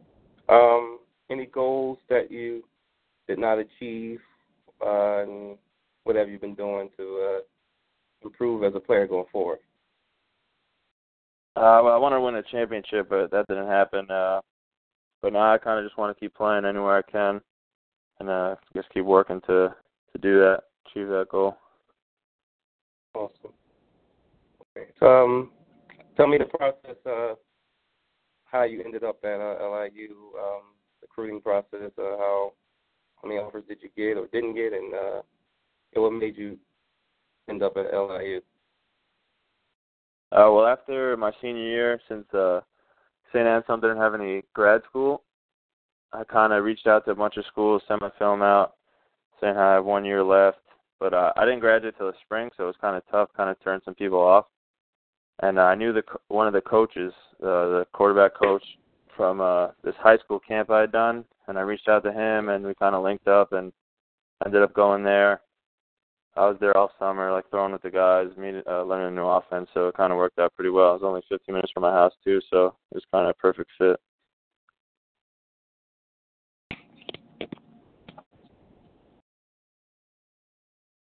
So, what what offers did you get? Uh, at a high school, uh, it was Yes. just a couple couple D two schools offered me like uh, Stonehill, St. Anselm, a couple of one double A said I could walk on, but no money. Um, Okay. and then at a I went I went to prep school for a year. And then at a prep school, it was kind of the same situation. It was kind of just a couple more one double A teams said I could walk Mhm. on, and then it was mo- mostly D two teams. Um, so I ended up going to St. A's. They gave me a good package, and I thought I had the chance to play as soon as I could there. And uh, I ended up playing there for four years. I started the last four games of my freshman year, and then pretty much every every game after that. And then uh, I got to post this year and uh, started those ten games. Cool. cool. So I'm assuming that you have totally enjoyed your your time at LIU. That can that be correct? Yeah, for sure. I think it was a, a perfect decision for me, and I definitely enjoyed my time there for sure. Um, playing quarterback uh, is one of the, well, I would say is the hardest position in pros, in all pro sports. And so I know it's a maturation process, uh, I guess every year for a quarterback. So when you came into LIU to now, what what did you what changed? What did you get better at? Uh, honestly, uh, definitely identifying coverages and who I using my eyes more efficiently, like who I had to hold on certain plays, certain reads. Uh, so like on a, one of our plays, there's a lot of a lot of read routes. So there's a lot of decision making in your head, like throughout the play, like throughout your drop. So it's kind of who you have to hold, who you're reading, uh, what makes one guy run this route, one what makes the other guy run this route. So it's kind of this offense made me think a lot more. Uh, the last offense is more like a basic spread, like triple option kind of spread. So it was kind of not simple, but it was kind of get the ball out of your hand. And at post, it was more more uh, tougher read, so it made me think a lot more, look at defenders a lot more, hold guys a lot more. So it was definitely beneficial for me. Okay, now how much of that growth was due to you, and how much of it was due to um, coaches, the coaching staff? Uh, the quarterback coach is great. Uh, this guy, Coach Gill. Uh, he helped me understand a lot more than I had in the previous years. Uh, this year, it kind of opened my eyes to, I guess, what real football was, kind of. Um, just how how how uh, reading the defense is so much more important than than making the right throw. If you you can make any throw, but if you can't read the defense, it, it's pointless. So he kind of helped me a lot. We watched a lot of film this year, and he was kind of there every day, just whenever I needed him. He was kind of just there to watch film with me. Yeah. And what what type of offense did you guys primarily run at LIU? Uh, it was it was spread too, but it was a lot less like RPO stuff and a lot less like triple option kind of stuff. It was more more drop back passing and there's there's zone reads and stuff, but not as much triple option type stuff or RPOs. Oh, cool. Good. Let me uh get back to Andrew for a second. Andrew, Okay. hey man, uh, I know you've been on it for a while, so uh, gonna wrap up. I'm sure Bill probably had a few more questions, but uh, I don't know what what's going on with uh his his connection right now. So um um you just had a pro day, if I'm not mistaken, or you're you'll be having a pro day soon. Yeah, our pro day is gonna be on March 16th, so it's coming up. Okay, March. Hey kids, it's going to be at JMU campus. Yes. Okay. What uh, what are you working on specifically? I know we talked about a lot of your um, you know, your technique earlier and how you um try to set up offensive linemen on on certain plays throughout the game. So, what are you working on uh, to to to try to uh, I guess display for the scouts at your pro day? Well, like I said before, I just want to explain, ex- express my uh, abilities as an athlete, um, show them my explosiveness, um, show them my athleticism. Uh, I also want to show them how coachable I can be throughout the drills that they may put me through, uh, because I've been talking to some older guys and some guys who've been through the process on what happens, and you know they say scouts put you through different things. So uh, I want to show them how coachable I can be, how I can take information while I'm tired and uh, digest it, and then perform it um, however they want me to do it. So, um, like I said, didn't have the opportunity to go to the NFL Combine, but um, pro day is an opportunity for me to um, show everybody what I have. Good. I mean, I know you. I know you'll be ready, man, and uh, and good to hear that you're getting prepared for. I know a pro day is just like you said for guys who didn't get a chance to play at um or get an invite rather to the combine to show the scouts uh you know what they have. Um did did you did you get any invitation to uh any All Star game? Sorry if I if you asked that question earlier. I was in and out the uh, call. no, you guys didn't ask me that. No, I didn't get any invites to any All Star games either. Um actually none none of the players from JMU got any invites to any All Star games. So uh, it was a bit of a surprise for everybody, the whole JMU community. Uh, it would have been nice for somebody, either one of us, to represent our school in one of those All Star games or even the NFL Combine. But I hope that changes in the future because uh, we have a lot of talented guys that go through that program.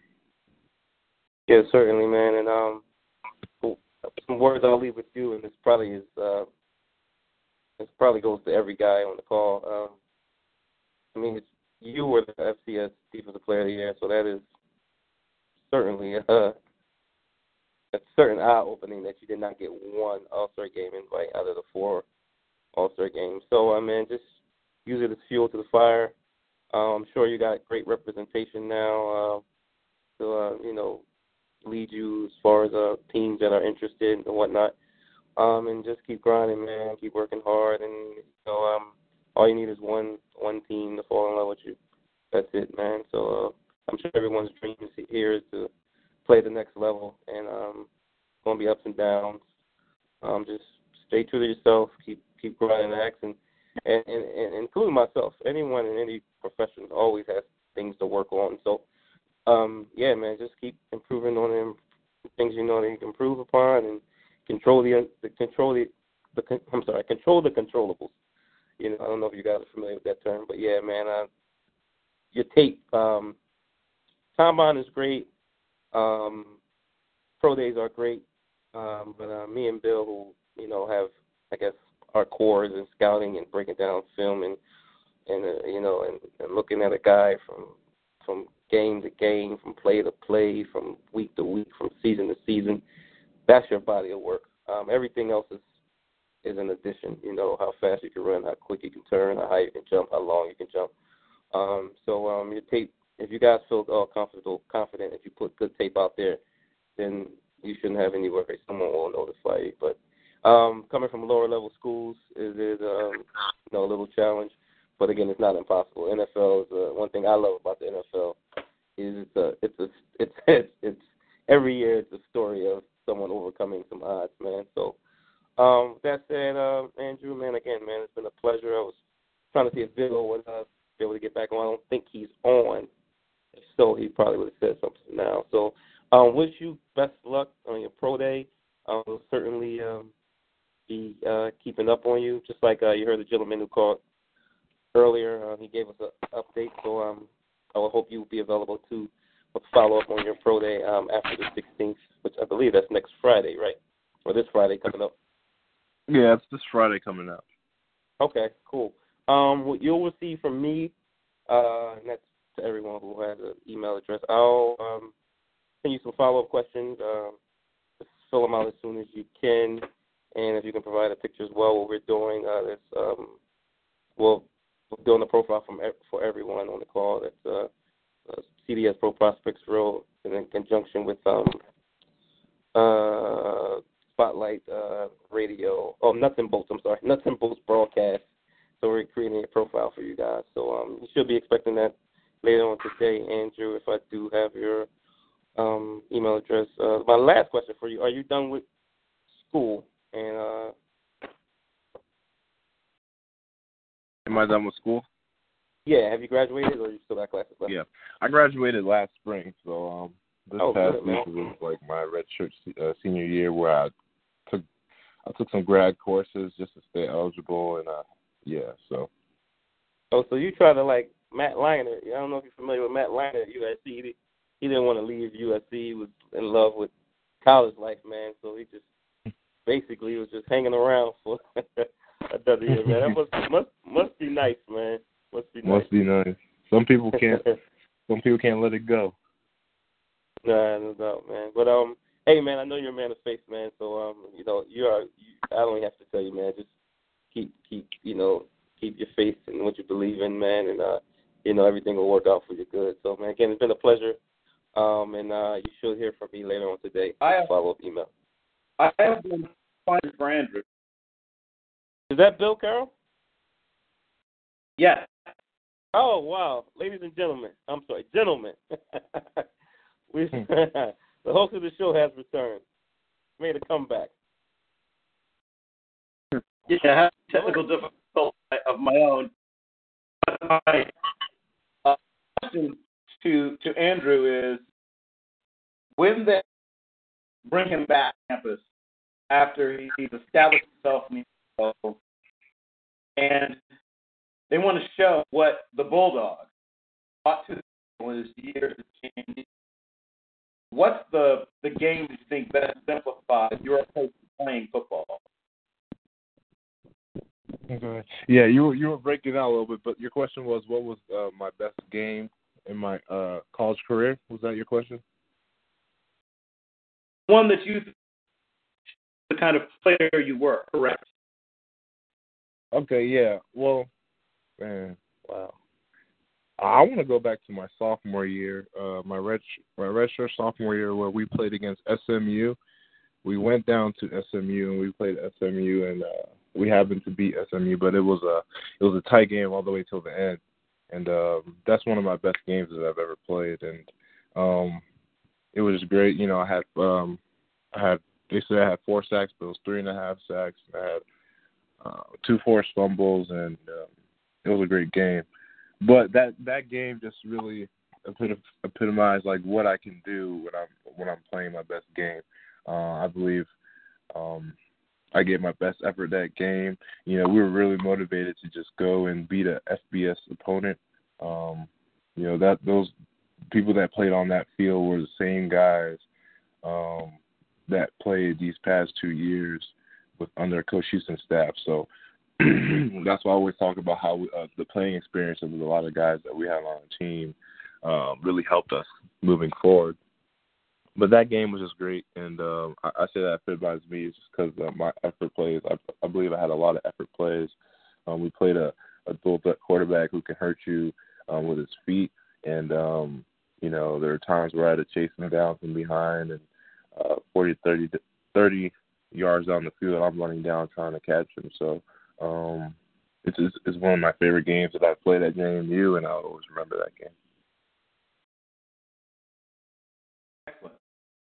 Excellent. Great work. Well, once again, please do let uh, Mr. know uh, that his things will be offering for you. And when, when is your uh, pro day again? Our pro day is March 16th. 16th March. Okay. We'll look to getting it. Uh, we get official weight measures and height, official um, numbers for and your bench and your and your thing. I can update the profile I'm creating on you. It's always a great pleasure and a great privilege. Thank you again. Well, thank you so much, Bill. Thanks, Bill and Kofi. Thank you for the advice and thank you for the opportunity. Thank you so much, especially for being uh, so patient Oh man, it's fine. Patience is a virtue, right? exactly right. Alrighty. Bye bye. The outside linebacker from James Madison had a great had a great program. We have a few more years had a great Yanni, I apologize. Uh, I malfunctioned phone taking while I was asking you a question, so I'll come back to you for the moment. Uh, first of all, Yanni, thank you so much for joining us. Thanks for having me. Certainly. So tell me about your early life athlete. What sports you played eventually, or when did you finally pick up?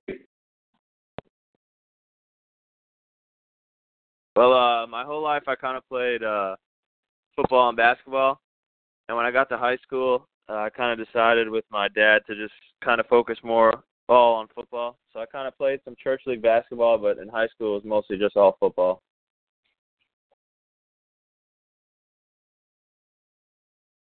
When you did play basketball, what kind of player were you? A playmaker, guy like to cut off, you know, do a read. What, what was your game? Uh, I was kind of a shooter. I was a pretty good shooter. I was always shooting in the backyard with my dad, so I got pretty good at that.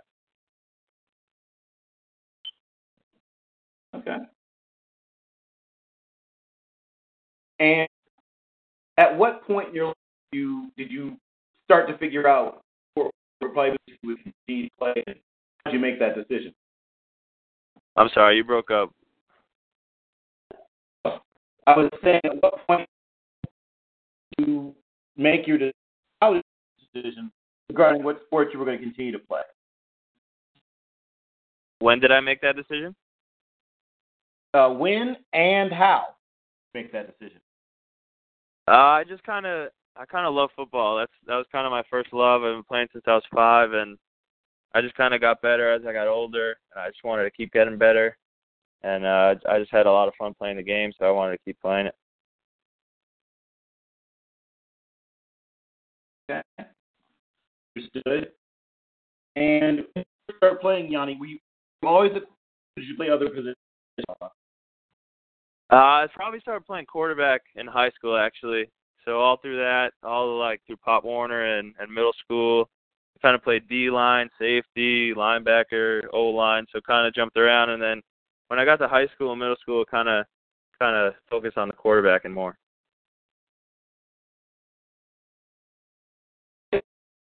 I like that in you. See, I saw some toughness in you. That I start to see that now. So you played safeties, you played some some offensive line. Love it. Uh, so what eventually drew you to? So uh, my freshman year, uh, during uh, like Hell Week kind of tryouts, they said who wants to play quarterback. I was the only kid that raised their hand in the room, and I kind of just took off from there. I was a quarterback all through high school, and just kind of kept honing my skills, and knew I wanted to play in college as well. Okay, got it. I'm going to swing it. Ken, tell me about your work process, Ken. When did you first start to hear from schools, and how did you make your decision?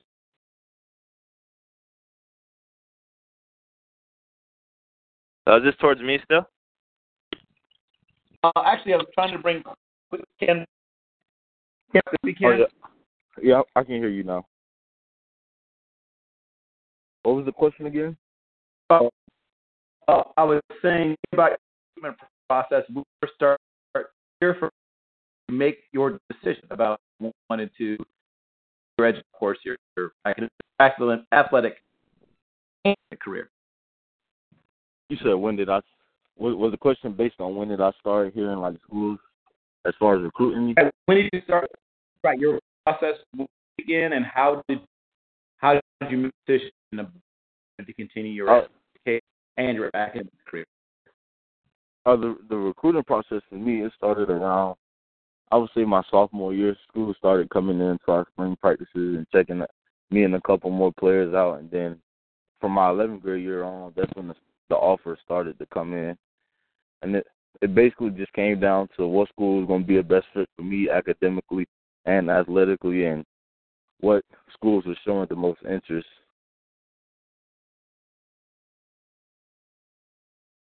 Okay. Did you take any? Uh, could you say it again? I couldn't hear you. Oh, I was saying, did you take any visits, and if so, Oh yeah, I took I took visits to. I went to Southern. Where I ended up going. I went to Charleston Southern. Uh, what other schools did I attend? I took a visit to Georgia State, and I took a visit. I took another visit to Texas Southern. Okay. And so, what were the things that stood out? The schools that you how did you decide? How did you decide on school? What were the things you looked? Uh, the thing that stood out to me the most about every school I um, went to was basically them telling me that I could come in and and I can con- contribute to the team right away, whether it be special teams or whether it be honest or whether it be playing right uh right away. So that's the thing that stood out to me the most. Then from there on, it, I just wanted to see what school uh, would build the best relationship with me as far as the coach who was recruiting me and my position coach. So that's kind of where it went off after the. All right, they're telling me that there is a possibility that I can come in and contribute to the team right away. Okay. And Albert, same question. When did your recruit? How did you make your? Um, I started getting recruited at like my senior year. Um, Eastern Washington is where I went to school, and that was actually my uh, so that guy schools came um, and offered me as well. And uh, I mean, I was able to make my decision through my visit. Um, just going there, I visited Montana, Montana State, and Eastern Washington, of course. And you know, my biggest decision was like um, just the feel in the locker room, um, just being around the guys a lot, and just knowing that you know, if I do come to school, will I fit into the program? Will I fit in with the players? Uh, am I comfortable here? Um, you know, that was the that was the big deciding point there. And uh, yes, I did. I, I made I, I think I made the right decision. Um, I did. I mean, you know, it was basically my family away from home. Um, so yeah.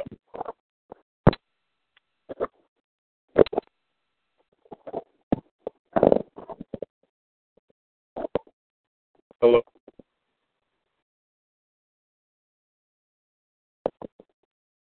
Hey, Bill, you still there? Uh, I guess he's having some problems. Got uh, pick up Albert. Albert, um, you had a pro day yesterday, right? Yes, I did. How did you feel about um, you know, what you what you showed to the scouts? Uh, well, I set some goals. Um, you know, with the bench, Broad and vert, um, everything we did inside our weight room, uh, I think I met my goals. Um, like the vert, I got 29, but I wish uh, if I had one more jump, I'm pretty sure I can hit that 30, um, or at least anything past 30. Uh, with the bench, um, I hit 29 reps. Uh, struggle on 30. Um, broad was a 9-3, I believe. Uh, yeah. And outside drills with um, the L cone, uh, the the L drill, the uh, the shuttle, and the 40. You know, um, yeah, I kind of held myself to a higher standard there. Um, I don't know. I'm not going to blame conditions or or anything, but uh, the times. Yeah, I think they're decently well, but they're definitely uh, especially during training. Um, it was. I felt I could do better um, with those three drills. Okay, good. Well, again, man, that's uh, you have you uh, gotten any um, any uh, inquiries about interviews? Um, not yet, not at the moment. Um, that's uh, that goes through my agent. He'll let me know about any of that. Okay. Speaking of your agent, man, I, I I told I told Aaron I'll take care of you, man. So make sure you uh send a message back. I got you. Probably cool. I'm sorry, I can't hear you. Say that again, Albert. He probably listening already, or he go listening. That's cool. No, man, he was a good school, and he responded to me pretty quickly. So I really, um, I'm really grateful. I actually tried to. Uh, I was telling him yesterday that I try to uh, reach out to you through um, the uh, the football director, um, Mark, I think Robinson or something, and he told me to reach out to. Yeah, he told me he reached out to you, but I guess uh, you know, I know you guys once um, school is done and you guys were focused on the All Star games and the pro day and the combine, who was invited. I know it's kind of crazy. Um, and um, I'm sure guys before, has anyone from your school before you uh, given you like uh, um, that's currently in the league, or or try to make it to the league? If they're giving you an idea on uh, prepared you for what to expect? Uh, yeah, actually, uh, these are one of my best friends last year, uh, Samson.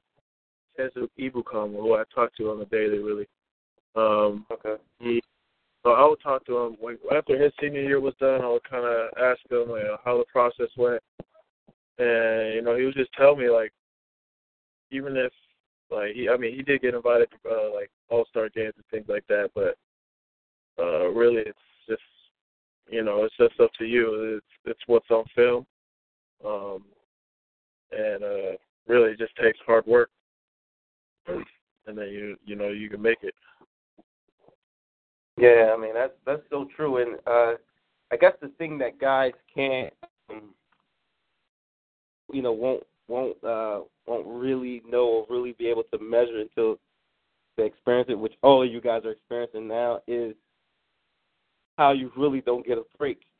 You know, you're you're you're finishing your final college football season, and then uh, depending on when you graduated or not, you're still working out. Uh, you're going to a, a, a training facility, and you if you, whoever and if some guys are lucky enough to get selected to the combine, they you're working out the combine, then you're getting right after the combine, you're getting ready for your pro day, and right after the pro day, um, you know, three weeks later it's the draft and all that hoopla that comes with that, and you know, then in May it's mini camp. Um, guys who haven't graduated, you know, still taking classes so they can graduate in May, and and then uh, you know, I think that's the first like mini camp after the draft. Then you they might have another one, and then training camp opens up in July, and then you know, so it's it's and then between that time, May and July, it's contract negotiation and everything, man. So it's that's a long time before a, a, a guy can actually get a you know breath of fresh air,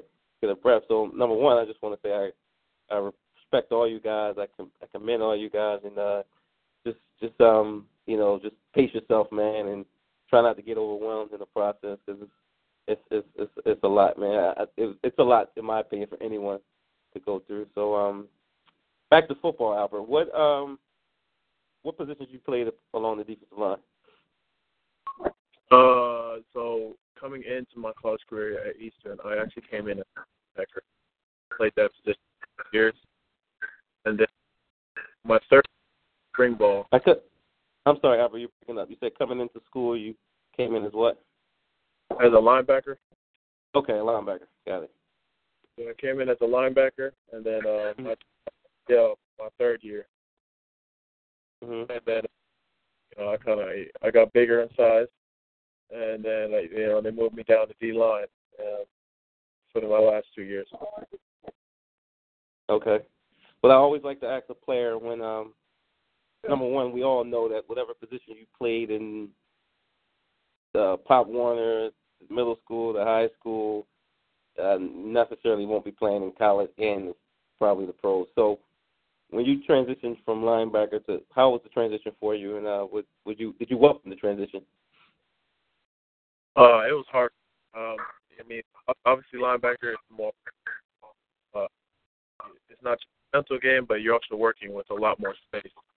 Uh especially from the old lineman. Uh you got a lot of space to work with and you get eyes basically the whole and uh when I made the transition to D line, everything was like it was quick.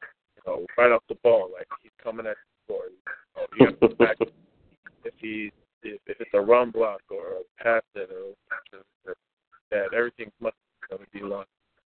So I mean that's definitely like a transition that uh, uh it took a while for me to uh to get used to, but yeah.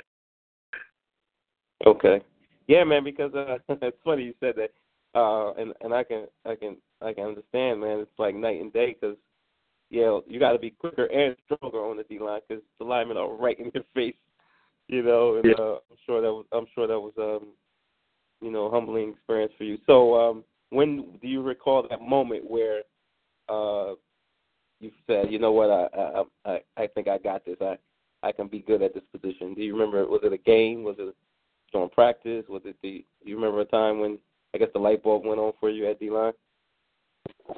Um, I mean, it wasn't during the game, but it was actually before a season. Summer, like uh, summer workouts before season, and I would work with uh, some of the boys on D line been playing. Obviously, um, I was talking with Bill at uh, Sampson, or it was you that Sampson who played D line here. I mean, he's been playing it his whole career at Eastern, and you know, I would I would stick with him along with the the other boys on D line. He, um, just like points of what things to look for, you know, like their experience, their knowledge, like easier to hear from them. And well, so I mean, summer I just you know spent time working on technique and reads, and you know, um, so yeah, I mean, everything, all the credit really goes to them. They they taught me everything. That's good, man. Good, good stuff. So, what um position along the line did you play? Uh, two, three, five, and which one? Which and out of those positions, if you played multiple, which one did you feel most uh, comfortable playing? Um, I, I play DN, so five. Uh, I would be in the five. Uh, but you know, sometimes you know on third down packages they'll put me in the three tech. I mean, really, I mean, I was like, you can put me anywhere, really. And uh, yeah, those those third downs you would want to go to where you can really. Fun. Okay. Cool. All right, let me get back to Ken for a minute. Ken, you still there? I'm still here. All right. I was told, and, and uh, correct me if I'm wrong, that Ken is short for Contavious. Yeah, you're right. Do you ever get call, go by Contavious? Do you like you being called Contavious, or you just prefer Ken? Uh, it doesn't matter to me. It just depends on whoever whoever I'm talking to. Most people on the team call me Ken. Yeah, it doesn't matter. Um, so I'm I'm assuming that probably uh, some fam- very very close family members like a mother or a father Yeah. or grandmother or an auntie call you Contavious, right? Yeah, right. um, I, I, I, I'm sorry. To, I regret to inform you. I know you told Bill how you ended up at Southern. Um, since you did not pick a MEAC school, you made a uh, poor choice because the MEAC is better than the SWAC, man. nah, man. Yeah, I had, I had, I had um, a couple of MEAC offers. okay. Which, who, who, who, who, who sent you offers? Uh, North Carolina A&T, North Carolina Central. Uh, it was one more. Uh, Hampton University. Okay. So, what? How did you make the the poor choice of uh, going to Southern over those three MEAC schools, man? nah, Southern Uh, schools. like I told Bill, it was basically just uh it came down to who who showed the most interest in me and which recruiting coach who was actually recruiting me was showing the most interest in and made me feel like I'd be welcomed at that school. That's basically what it came down to in the academics and athletics. So did you? So did you visit all, including Southern? You visited all four schools? Uh no, I had I have uh many offers coming out of high school. I I visited Southern, I visited Charleston Southern. Mm-hmm. Uh it was a few more schools, but no, I didn't visit no uh teams in the uh, MEAC. Okay. Um, I don't know if you you talked to Aaron, you and Aaron Aaron Tiller, uh, defensive line team, Yeah, that's right? That's that's that's who I'm training with up in Ohio. That's my best friend. Okay. Yeah, man. I, I I was messing with him the same thing about the SWAC and MEAC, man. So don't, Oh, of, yeah. of, of course, of course, I must have attended a MEAC school. That's why I'm messing with you, man. I got you. no, I, I I went to Norfolk State, man. So uh, and I'm I'm actually very proud of uh the uh, MEAC and SWAC um game that that's going on, man. But uh, definitely a lot of for Southern and Grambling and the SWAC. You guys always uh put put out some good players. Um, just like I asked Aaron, man, what did you feel any pressure? Um, um, you know, following that rich tradition of uh, Southern University players, and and and and how was it like your first day on campus? Uh, you know, knowing that the school had a bunch of history. Uh, no, I really didn't feel no pressure coming in because, like I said, the the group of us, the five, it was like five of us. It was me, Aaron, Danny, our quarterback Austin, and our tight end Dylan. We we all came in and we all had it on our mind that just because we're freshmen, that's not going to limit us from actually playing or doing whatever. And we had that on our mind coming through the whole summer. We all reported to summer, and then coming through fall camp, we just had that on our mind. And the first game of the season, we played uh, UL, University of Lafayette, and mm-hmm. And there you there you see it. By the second drive of the game, all five of us are playing. So it was we didn't have no we didn't have no time coming in to be kid be kids and learn through learn from the older guys because once we came in, there was they're they're throwing us into the fire, and now we now we're playing this first. Okay, cool.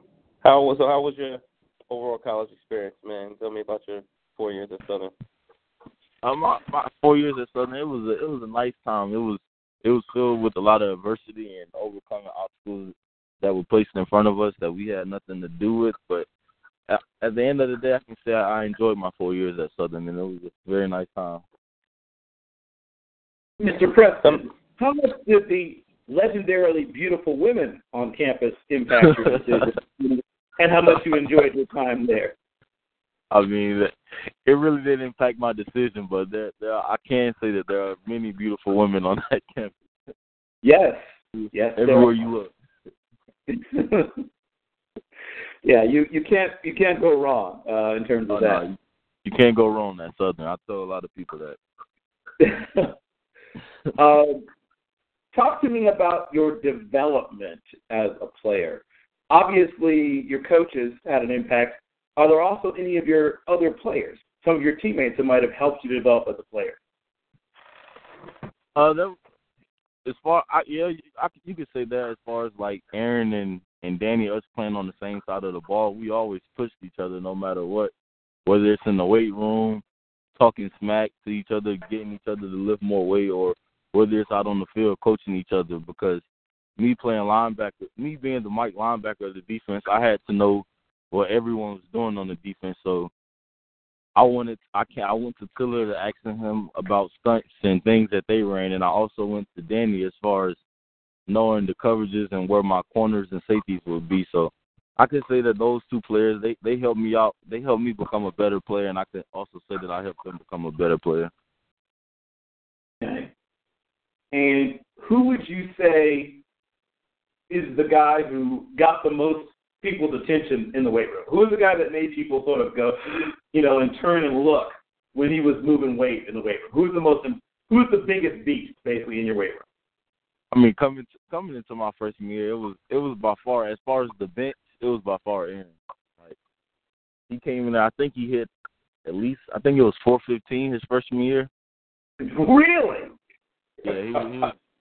As far as the bench, he was very strong. But like, I came we when it came to the weight room with me and Aaron, we had different areas in which our strength was, and I mean, I came in, and I probably hit about three thirty five, but he came in and hit four fifteen. But on cleans and squats, I did so much of it in high school that I came in and I squatted. I think it was 415. I squatted 415 12 times, and I power cleaned at least 315. So it was like, yeah, I, I see Aaron over here benching 415, but as far as the squats and clean, that I could I could do that pretty well and just as much better as the top guys that were already there. But yeah, Aaron, he was he, he killed that bench coming in our freshman year. Yeah, that's, that's a crazy number for an 18 year old to be doing. Yeah. So, I, I was, what, you said your personal favorites are squat and and um, power clean.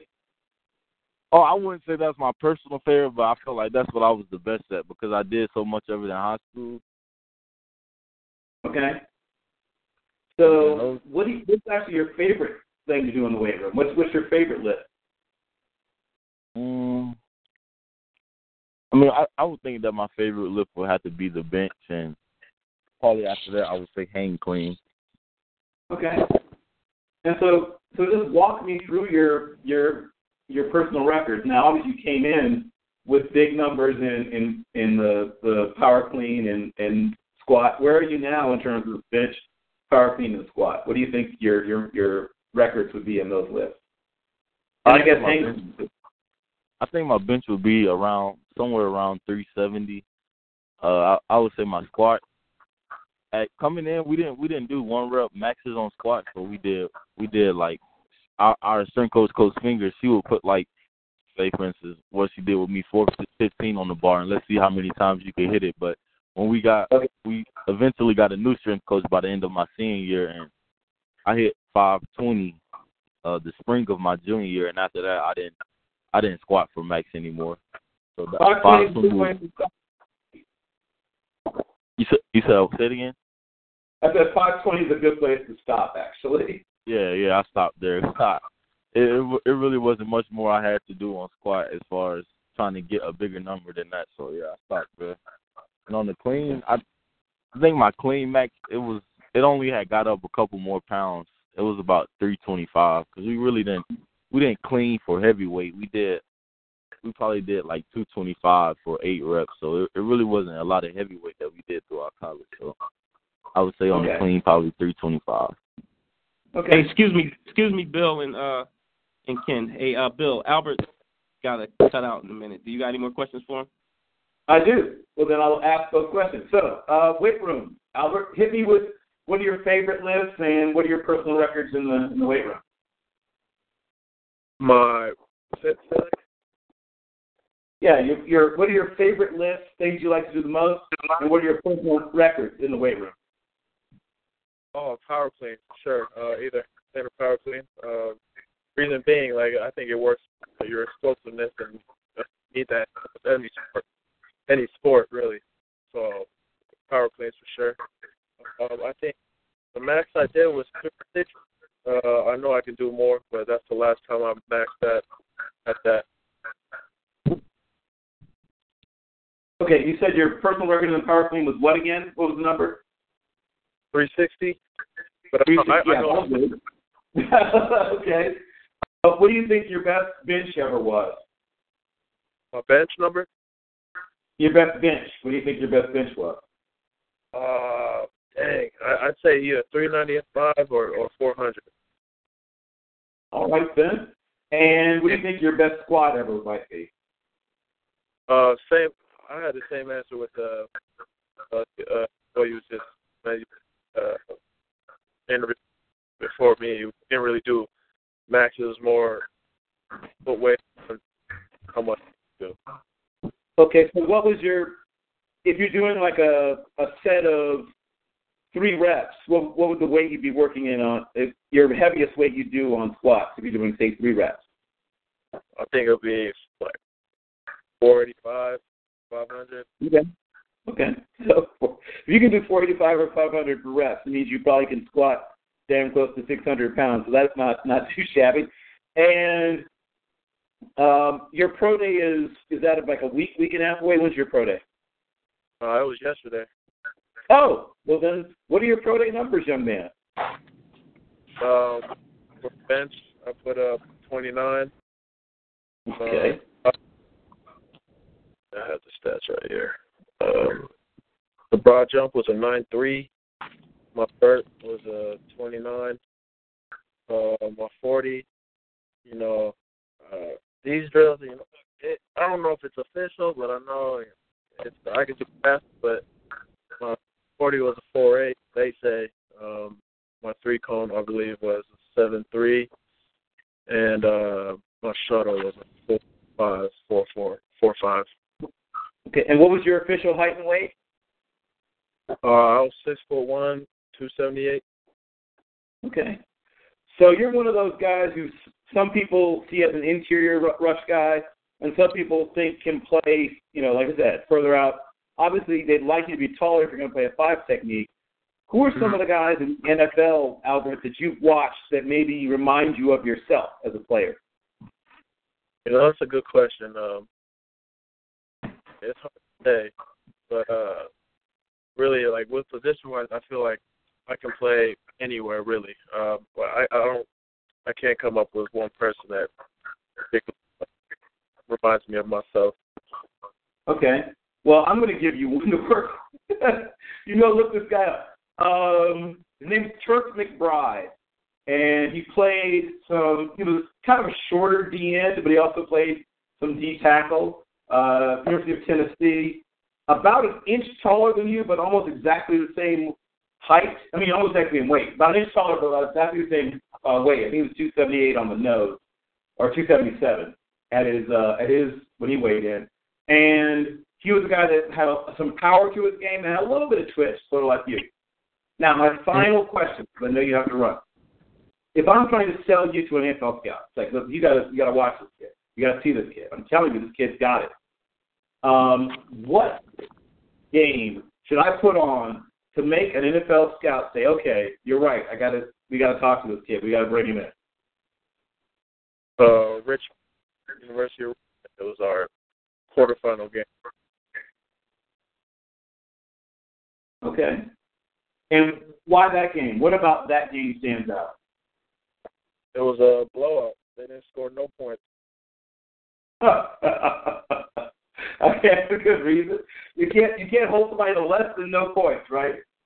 Yeah, I mean that's the best game, the most memorable game, really. Uh, it's just me that you know that did good. Everyone, everyone on the did good. So. Okay, got it. Well, um, please do let Brian know. I appreciate once again all his assistance.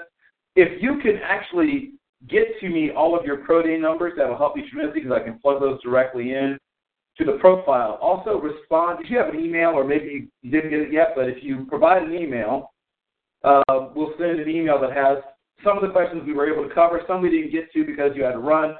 But if you provide answers to those questions and send back a photograph, uh, we will then publish that. It'll show up in Nuts and Bolts Sports, and then there's also a series on NFL Draft Bible that will have a more reduced version. So it'll probably be just five or six questions and your answers in that version. There's a full version that'll be in um, and Bolts Sports, uh, probably in just a few days. Albert, I wish you very, very much all the best. I think that you're one of those guys that it doesn't take somebody with a vision to see how to use you and maybe mm-hmm. move you around, kick you inside on sub packages on third and passing downs, and maybe play you, you know, heck, even stand you up at times in certain packages. You could be a little Levon Kirk. There's a guy you kind of like actually. Back when we used to have giant linebackers, Levon Kirkland was a 280. Well, he was he was not supposed to be 280. He was supposed to be like 260 something, but I'm I'm telling you, he was very good at 280. He was a 280 pound linebacker, about six foot one, uh, from Clemson and played with the Blitzburg uh, era Pittsburgh Steelers in their Blitzburg era when uh, Dick LeBeau was cooking up some of the craziest blitzes you ever want to see, dropping, you know, uh, defensive ends, dropping D tackles, and rushing everybody else. Fun stuff. If you like fire zone blitzes, uh, look up some of that Dick LeBeau stuff from the 1990s when he had Kevin Greene and Jason Gildon and Greg Lloyd and Portland Von Kirkland and Chad Brown. They just went out and punted quarterbacks. That's all they did. They didn't. If you ran the ball, they got kind of mad, but mostly they were trying to try to, try to smack the quarterback around. But uh, Albert, it has been a real joy, a real pleasure. I'm sorry I didn't get to ask all the questions I wanted to, but please look for that email soon. Okay, thank you. Thanks for the opportunity. Okay, Yanni, enough defense. Hey, quarterback live too. It's not just curls for the girls. Uh, talk to me about how a quarterback approaches the weight room and what things you look to accomplish. Uh, I mean, throughout my career, I kind of did what everyone else did. Um, I guess my, my my best clean was 285. My best squat was 405, and my best bench was 275. So not like those other guys you just spoke to, but uh, I think they're pretty good numbers for a quarterback.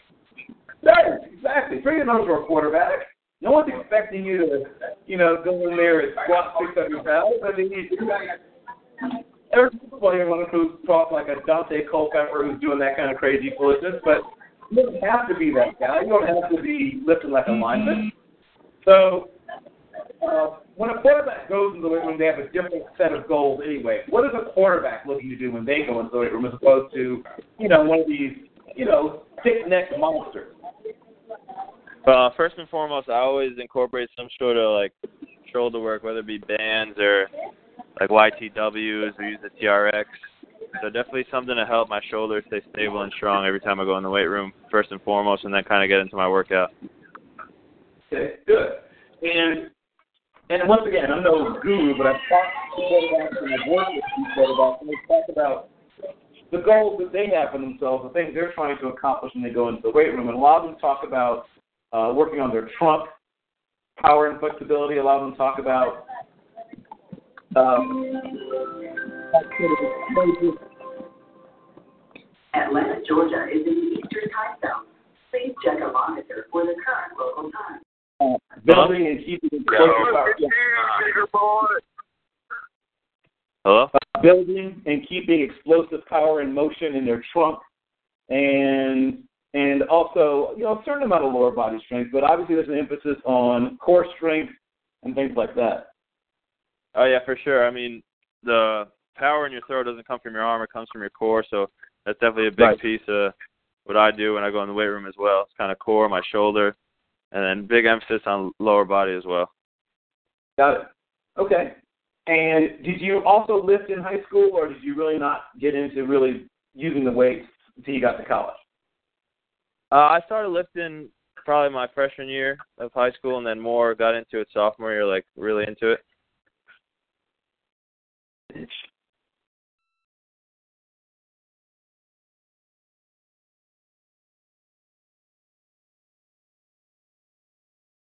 Hello? I mean, uh, I'm sorry, maybe Bill went out again. Bill, are you there? I guess we'll, we'll just carry on until he gets back. Hey, um, I think we've been called. We've been uh, joined by another person. Daniel, are you there?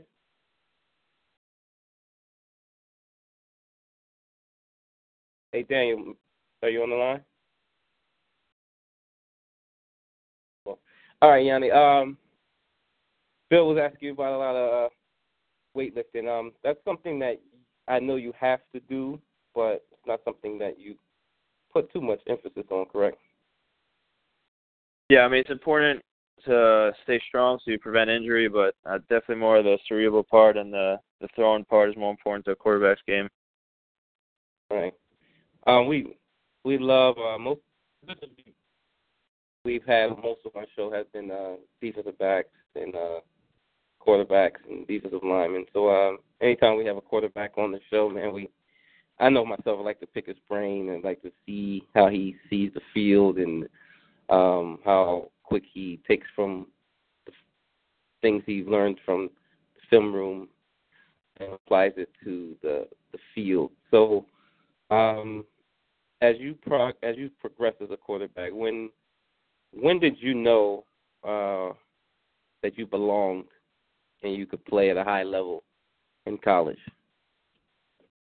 Uh, I think probably in the middle of my junior year, I kind of just started understanding football more and understanding defenses. My coach, Coach Pugh, he's a longtime coach, 40-year coach, so he definitely uh, understand helped me understand defenses as uh, my career went on. And when I got to varsity, it was kind of a whole new animal, but it kind of just helped me develop as a player, and I started reading defenses better when I got to the higher level. Okay. Did you see um did you see a lot of defenses that um you in college that you probably or that NFL teams run?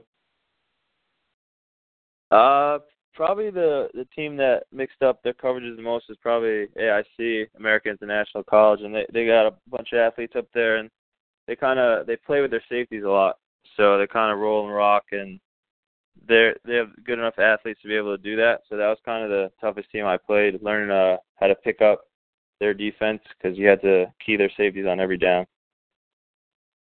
Okay. So uh how many times did you play against those guys and um how did you Uh, five five times throughout my career. Well, four because I got hurt my Okay. junior year. So did you have to prepare more so for that team than the other team? Uh, I wouldn't say more, but I think I just had to be aware of more defenders on each play at once. I guess you could say, because uh, they're they're real good uh, cover guys and they can recover quickly even if they got beat. So it's kind of like keying multiple players on one play for certain plays. Now, if someone were to describe your, um, you know, your throwing style, would you be considered a gunslinger, or you can make all the throws, or accurate quarterback who short intermediate guy? What what what what kind of guy you think people would uh, put a try to categorize? Everyone tries to categorize a player, and that doesn't mean you fit into that box. But what would you think people would say about your your throwing style? Uh, I think my accuracy is my strongest uh, attribute as a player. I've always had a pretty good percentage, and uh, I think I can put the ball where I want it. Okay, that's good. Um, so you said you played in the spread in college, correct? Yes. Was there any emphasis on you uh, playing under center, or at least having some a few plays from dropping back, you know, three, five, seven, or or you guys primarily Um, just ran everything out of the spread? My first four years was pretty much 90% gun. Uh, this my fifth year. This past year, we had a a package where it was all under center, so I'd say it was probably 80% gun, maybe 75%. So definitely some drop back stuff, but mostly gun throughout my career.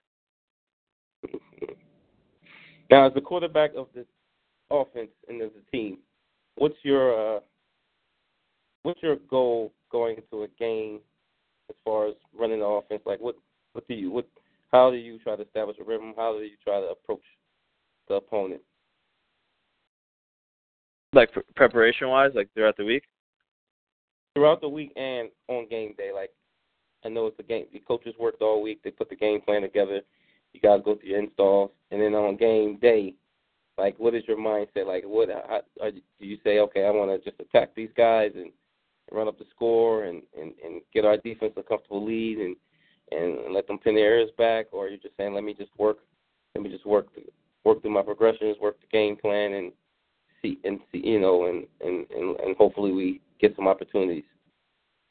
Yeah, I mean throughout the week it's kind of a bunch of film study and visualizing our plays against their defenses that they're going to be running and making sure I know all my checks. If I see a certain defense, what are we checking to? What are we checking out of? Uh, and then I guess on game day it's kind of it's kind of just trying to make every play a masterpiece. I guess kind of cliche, but if you make every play, if you give every play your best effort and you go one and zero on each play, you'll uh, hopefully have have the win towards the end of the game or at the end of the game. Now, again, I love the quarterback position because so many it's so many things tied into to your success. So, um, did you make calls? Did you make adjustment calls at the line, and did you make play calls and audibles at the line as well? Yeah, this year more than ever. Honestly, this year, uh, I'd say I probably like seven to ten times a game I would change a play or or audible out of a play. Okay. And uh, I know uh, being a quarterback, you have to have tough skin because, and you you just mentioned the cliche. I'll give you throw another cliche out there. Everyone is open on every play all the time, right? yeah, some of those some So- of those receivers. So how does a quarterback? Um, it's, impossible to evenly distribute the ball, but I know that's the goal. So how how do you go about handling that? I mean, I've been lucky my whole career. I've played with uh groups of great guys, and no one's really been selfish. So it's kind of as long as you find the open man and guys see that you're moving the ball down the field, they're not going to get greedy. And and if the offense is running the, if you have a good offense, everyone's going to touch the ball. It shouldn't be predicated on just one guy getting the ball. So everyone I've played with has understood that and kind of understood that they're going to get their touches if the offense is run the correct way. Okay, cool. So, now also how important is it um, to have that time off the field uh, with your, I guess your your skill players, the running backs, tight ends, and wide receivers, and and and does that help you guys, or did that help you guys on Saturday? Yeah, those those are my best friends. I mean, throughout my career, uh, especially this year, we we're just a tight knit group of guys, and all the skill players always hang out, and uh, it's really important. Is if you have a good connection and a good friendship, you're going to find each other on the field a lot better, and it feels better when you find your boys out there on the field. They say that um people are born to play quarterback. Would you say that's true? Uh, yeah, I I would agree with that statement. I mean, people definitely develop into that type of player, but I think you- need you need a special kind of person to be able to handle uh those responsibilities, I guess. And uh it's definitely you get all the all the blame when you lose, but all the praise when you win. So that's something I've kind of lived with, and it feels good when you win, but you got to kind of got to take the grunt of stuff when you lose. But that's what comes with the job, I guess. And So speaking of that, how um do you keep yourself grounded, knowing that again um you're going to get most of the bulk of the criticism when the team doesn't perform? Uh, I mean, I'm a pretty even keeled guy, so uh, I could kind of take that criticism. Um, some people might not be able to take it, but I think it just comes with the territory. You need to be able to learn how to take that, take constructive criticism and kind of criticism that isn't maybe maybe they don't have the credentials to be giving you that criticism, but you just kind of got to take it on the chin and and try to be better next week. What about um coaches? Um, has any one coach had a big influence on you, even from your days prior to LIU posts? Uh, um, has any one coach had any um, influence on you, or it's been a bunch of coaches throughout your, your playing days? Uh, I'd say uh, every coach has kind of put an influence on me, but it's my quarterback coach from this past year, Coach Kill. He kind of kind of showed me how to like you, you always think you work hard throughout your life, but you kind of showed me how to work hard this year. Uh, I would be I would pretty I was a grad student, so I only had a couple night classes a night, and I would literally be in in the field house all day, kind of either watching film, doing drops, like visualizing reads, and it's kind of like it should be a job, and that's what it was this year for me. And it was I was there from eight to seven, so he kind of showed me what it meant to work, like truly work, and I appreciate that from him. And he kind of opened up my football mind this year as well. Uh, he helped me understand things better, and um, I'm grateful for that. Did you have uh, a favorite uh, favorite play that you guys ran that you knew it it's going it was going to work? Like no matter who, how much the other team prepared, no matter what kind of what how athletic or quick the other players were, uh, the opponents were. Is, is there a play that that you really relied on and knew that you guys could could be successful in that play? Yeah, I think our bread and butter this year was we call it comeback. So basically, the two inside receivers have have seams, and two outside receivers have a conversion route. So it would be either a 15-yard comeback or a vertical, and it's kind of based on the, the defense, the coverage. So if it was two, they'd convert to vertical. Any other coverage, like three, two man, four, they'd keep on the comeback. And it was kind of whatever defense the other team threw at us. There was always an adjustment adjustment that could be made to make the play successful. So I think that was a, my favorite play and our best play. Cool. Uh, let me switch back to uh, Kentavious real quick, John. Ken, Ken, you still there? Yeah, I'm still here. So, um, did you uh, have a pro yet? Coming up. Hold on. Could you repeat the question? I couldn't hear you. No, I was asking uh, when's your pro day, or did you did you your pro day hadn't hadn't hadn't come up yet, correct? Oh, our pro day is until April fourth. Oh wow, it's one of the last last pro days. Got to save the best for last, right? yeah, it's one of the last. Is it uh? It's going to be at Southern University. Yeah, it's gonna be at Southern. Okay. Um, how long um, have you been preparing for the pro day, and um, what are you working on specifically? Uh, I've been ever since a couple weeks after the season. That's that's when I really well. I got in. I played in the college Gridiron Showcase in Dallas, and right after that, like not even a couple of days, I went straight into training. Okay. What what are you um are you personally working on and try to show off and display at your pro day? Uh, personally, I'm just working on my my 40. I'm working on the bag drills, and I'm working on uh multiple drops, mini drops that I know I will have to uh do at pro day. Okay. And you you're listed at um five eleven. Is that correct? Yeah. And uh so how many different positions uh did you play in at linebacker? I just really played the Mike and the Will, the two inside backers. Okay. Is is there one that you prefer over the other? Uh, if I had to choose one, it'll probably be the Will backer. Why is that? Uh, I I can see I can see the field a whole lot more being in the boundary, and I know that even though stuff comes up on me fast as far as guards pulling into the boundary and and tackles running and tackles running the OT, I feel like I can see a whole lot better playing the will than the Mike. But the Mike, it's it's pretty simple as well. But playing in, in the boundary is like you're in the boundary, so there's not much more space beside you. But to the left you, you can see everything as far as the field. Okay. Since we have a quarterback and a linebacker on on the call, um, what Ken, what do you do, uh, or, or how do you try to, I guess, confuse or counter what a quarterback is trying to do against you guys and you as well? Uh, as far as me trying to counter them, I like to. Well, when I'm playing, I like to walk around. I like to move around. So sometimes lining up over the number three receiver, probably showing a cover four look, and then before when the quarterback gets in his cadence, I'll move back into the box, whether we're playing cover three or cover two, and I move back into my A gap. So basically, just disguising. Sometimes showing the quarterback that I may be blitzing, but in reality, it's probably the other linebacker that's blitzing it. Just messing with the quarterback and the lineman's eyes. That's that's really what I like doing.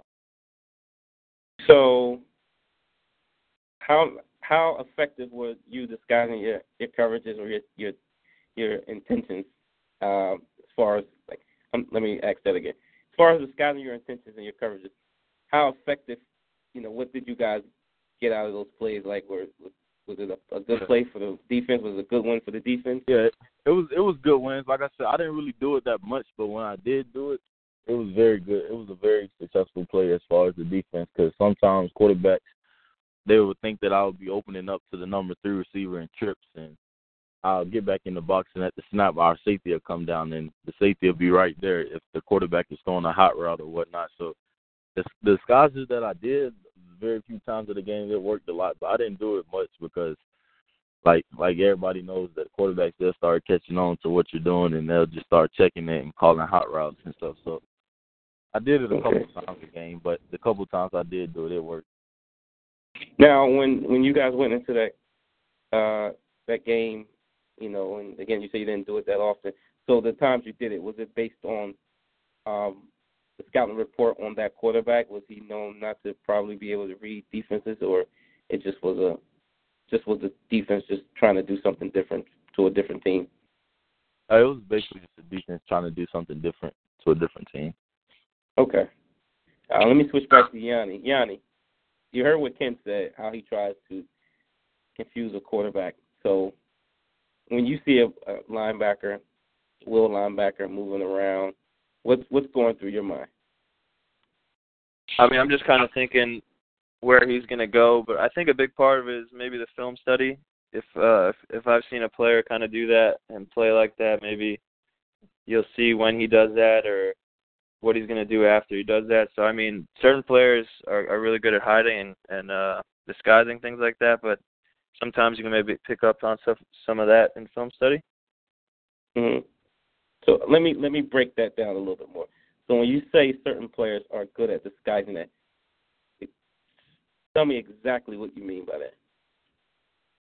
Uh, like a, a certain player is definitely could be like gifted enough to be in a, a far position from where they're going to end up and be able to get Mhm. to where they're going to be in that defense when the play starts. So that definitely can confuse me at times. Uh, you might not think the player will be able to get there. Like if I'll go to throw a hitch out there, but he'll get out there, I think he's too far and I'll go to throw the hitch, but he's good enough to get underneath the hitch. It's kind of it's kind of tough for the quarterback to read that sometimes. Okay, so what I'm hearing is that player who can disguise his coverage very well consistently has to be intelligent um, and has to have a concept of what you're trying to do to understand what you're trying to do as well, and also um, have quite a bit of range and athleticism as well. That that sounds about right. Yeah, you hit it right in the head. Okay. So um, let's say during film study, you know, Ken Preston, Southern University, you know that they disguise their coverages 50% of the time. uh, I'm sorry, but 50% of the time they they've been successful. So you don't really know. I mean, they haven't had a poor success rate of disguising their coverages. So does that change how you attack them or prepare for them?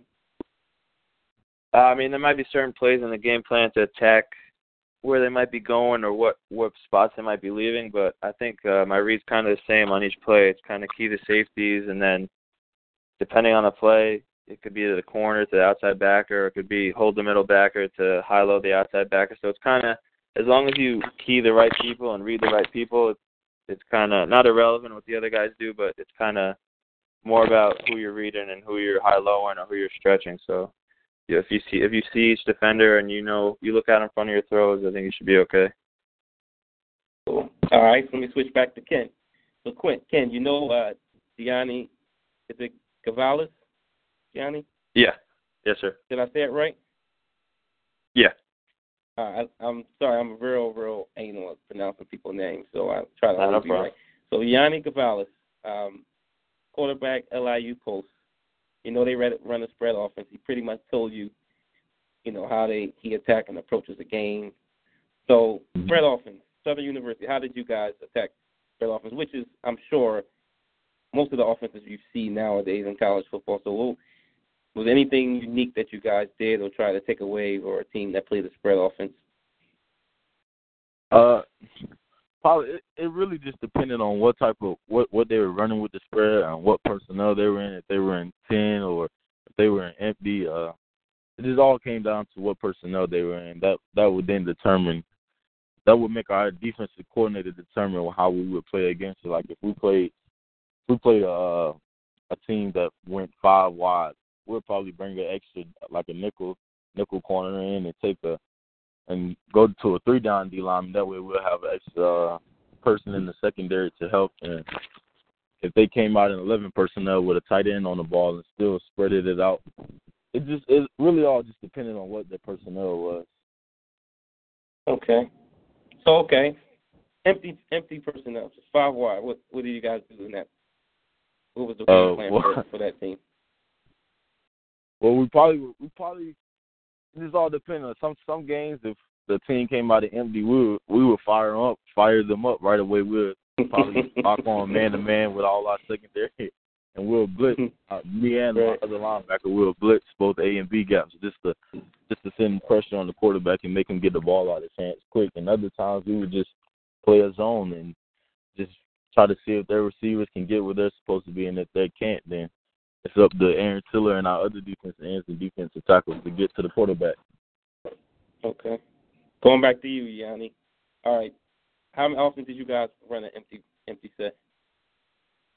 Um, not very often, but decent amount. We were more, we were either in uh 20 personnel, so we'd have two backs in the backfield and, and go two by one, or we were usually two by two. We went five wide sometimes. Okay.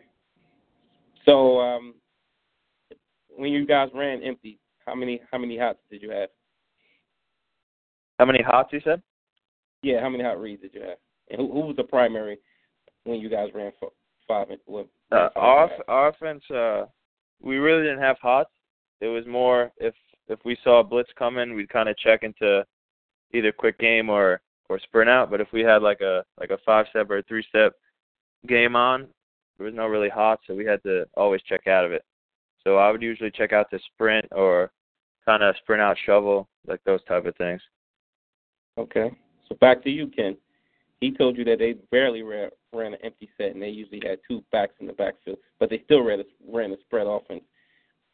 So from you told me how you guys attacked empty backfield, and you probably just fired off most of the game. How did you guys attack a spread offense when they had two backfield, two running backs in the backfield most of the time?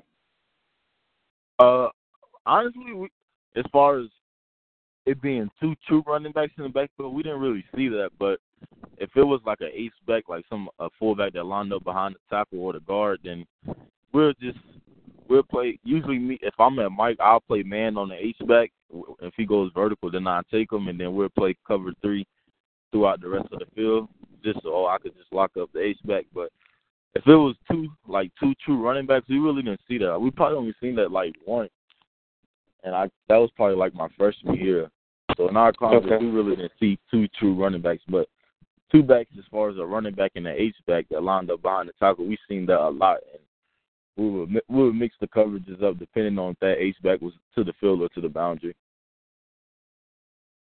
Okay, cool. Um, back to you, Yanni. So, quarterbacks made mistakes. They threw interceptions. Um, you know, what contributed? Um, I'm trying to ask you the question without trying to blame a teammate because I'm I'm not. Uh, I want to encourage you to blame anyone. So, um, okay. Did uh, did coverage the, the disguising coverages? Uh, or pressure on you in your face, disrupting your timing, play more into you, you know, maybe throwing an interception. Uh, I mean, those things definitely definitely are factors. I mean, if someone's bearing down on you, trying to get the ball out, might make a bad throw or throw too early. Um, but I mean, you just have to have a short memory and get back there on the field the next time and try to score.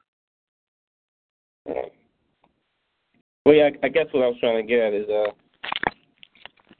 I do know when pressure, when a quarterback, when he can't step up. I mean, that's usually a, a good a win for the defense. It disrupts, you know, the quarterback's uh, power and the thrust on his release.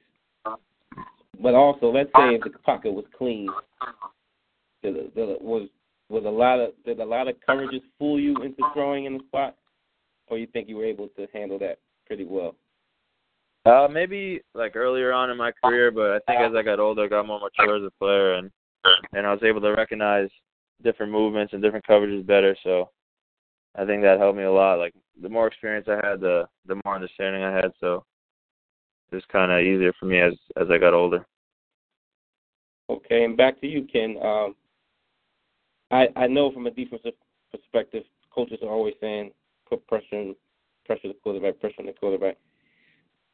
Did you find more times that when you got you guys did get to the quarterback, um, the result favored the defense?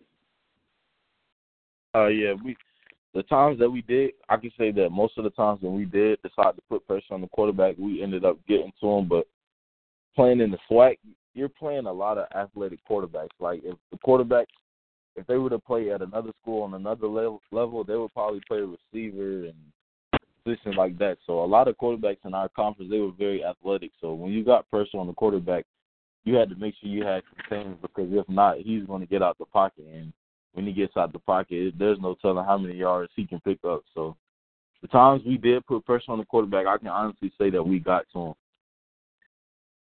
Okay. Well, speaking to the point of you guys primarily facing athletic quarterbacks, was there get did they you guys have a spy dedicated to to that quarterback or just ran your defense and trusted that your linebackers and your other uh, players were athletic enough to to get to him? Uh, no, we. It, I don't think it ever got to a point where we needed to put a spy on the quarterback. I think, I believe, I want to. What game was that? There was a few times we did that against Grambling my my sophomore season when they had Jonathan Williams and he was a very elusive quarterback, and I, I remember we put in spies on him. But besides that, we really we really didn't need to put a spy on the quarterback. We just knew that our de- defensive ends would keep contained on them, and if our D tackles, if they stayed in their rush lanes, it would come wide open for somebody to get the sack. Okay. All right. Tell me about some guys in the SWAC that you played against uh, offensively that, um, well, not just in the SWAC, guys you played in throughout your career that uh, are playing now on Saturday, on Sundays, or we'll we'll see in the future. Are you thinking any guys? Oh yeah, there there's plenty of guys. Uh, my what was that? My first first year we played Lafayette and I can't remember the running back's name. It's Elijah something. He plays for the New York Jets right now. Okay. Can't remember. I can't remember his last name, but he was one of those guys. Uh, my sophomore season, we played Louisiana Tech when they had all those guys. They had Kenneth Dixon, who plays running back. He's a running back in I can't remember what team he plays for. And we also played UGA my sophomore year. So you know all the talent they had on that team with Sony Michel, Nick Chubb, Keith Marshall. So yeah, we played we played teams in our conference, but the out of conference teams we played, it was always on the FBS level. So we always played top talent teams. That's cool. And to you, Yanni, name some guys that you played against that were very, very good, man, and uh, that you can think of. Uh, this this linebacker from AIC, Demetrius Steed. He was when I was a sophomore. He was a senior. Uh, he's a really good player. I'm I'm not sure if he played afterwards. I think he played overseas for a couple of years, but he was such a hard hitter. I remember our, our guard was pulling for a power play, and he just leveled him, and it was just kind of as, as a grown man hitting someone. So I mean, there's there's been some good players like uh one of the receivers my sophomore year. He was the all-time uh reception leader for D2. So I've definitely played with some good players, and and uh, this year we had I my buddy Mike Richardson is a really good receiver. I think he might get a shot next year, so we'll see what happens with him. Cool, cool, cool, cool. And I ask that a lot because um, you know, playing in lower level schools, um, I mean, uh, we know, and when I say we, people who actually watch film and again reach out to guys like you like you all to interview. We know there's talent throughout throughout the country. Um, unfortunately, unfortunately, it's 32 teams. Unfortunately, it's and that's if you want to focus on getting to the NFL. Uh, when anyone's journey has a desire and goal and dream to play in the NFL knows there's only 32 teams. Only 1,500 players, and only 300 spots open up every year for what 2,000 kids. You know, so um, so you know you you pretty much got to do twice as much, um, have the chips fall your way. Um, and I'm glad that they do have the pro days for you guys to show off your talent and uh, you know get at least at least get a look at camp, you know, someone's camp and uh, you know, hopefully in Bill I'm I'm gonna use some some phrases Bill uses. Bill always say you gotta embarrass someone and make an example of someone to, you know, get your coach get a coach's attention, which is uh which is very true. Especially what every uh, position outside of a quarterback, I would say. You know, uh, everyone else way into the team would be through teams. So, um, with that said, um, I don't think Bill, have you returned yet? I, don't think I have returned. Oh, you have. Yes. Thank you, Mr. Carroll, for joining us again. Yeah, I've been having some some technical difficulties, but I have returned. Uh, I have a couple of quick questions for Johnny. Uh, who are some of the quarterbacks that you feel like you can learn from or have learned from by watching them in your career? Like guys I've played against, or like guys in the NFL? Guys you've played against, guys you've watched on television, guys you've watched on tape. I, I don't care if they came over to the house. Anyone that you've watched and you felt like you learned something from them at the quarterback position. Uh, my my freshman year, there's actually a kid, Joe Clancy, at Merrimack, oh. and he went on to play for yeah. the Green Bay Packers. I'm sorry. He went on to play for the Packers. No, I don't. I don't know. I don't think he got a shot. I'm not sure, but I, he played arena for a little bit. I think he went to Sweden for like a season. I'm pretty sure there's only one Joe Clancy from Merrimack that I can think of, and he he may not have been with the Packers long, but he was with the Packers for a little bit. Was he? Oh, I'm I'm not sure. He might have been. But yeah, he he was he was a pretty good player. I remember watching him my freshman year, and he threw for a whole bunch of yards, and I was kind of trying to chase that those kind of stats and win. So him definitely. My favorite player is Drew Brees in the NFL. Uh, I love his mm. accuracy. Kind of he can kind of put the ball wherever he wants, like when he wants it, and he's a tough guy. He's dealt with adversity, so I like him as a person and a player. Those are two good choices. And oddly enough, they're both guys who are much smaller than you. I think Clancy measured in at like six feet and five eighths of an inch or something. And of course, Drew Brees, rather famously, you know, six feet and like one eighth of an inch, barely six feet. Uh, you're not a giant, but you're certainly bigger than those guys. It's interesting that you didn't mention any of the sort of the bigger guys, the guys you know who are six two, six three, six four. Um, do you really? It sounds like you admire the quick decision makers and the guys with quick feet as opposed to the big giant strong arm guys. Yeah, I, I mean that's kind of my game too as well. I don't think I have the strongest arm. I think I have decent arm strength, but I think my my uh, release, my footwork, and my accuracy are definitely the better parts of my game. Okay. I'd be I'd be inclined to agree. What are your favorite routes to throw? Uh, I love comebacks. I love digs. Uh, I love speed outs. Probably comebacks and digs are my two favorite. Okay. So I'm going to put you in a situation. You're three by one, uh, third and eight, late in the game, a minute and 14 seconds to go. You're you're at least on the right side of the 50. You're on the other team's 38, but you're down by four, so you need a touchdown. Give me a we gotta have it um, third and eight play that works against a team that plays kind of a match a matchup cover three zone. Uh, yeah, I was just telling uh, Kofi before about our bread and butter's comeback. So, uh, ah. so if if we're in three by one, we have the single receiver has either a comeback or cover two. He's converting it, but it's three match, so he, he'll be on a comeback.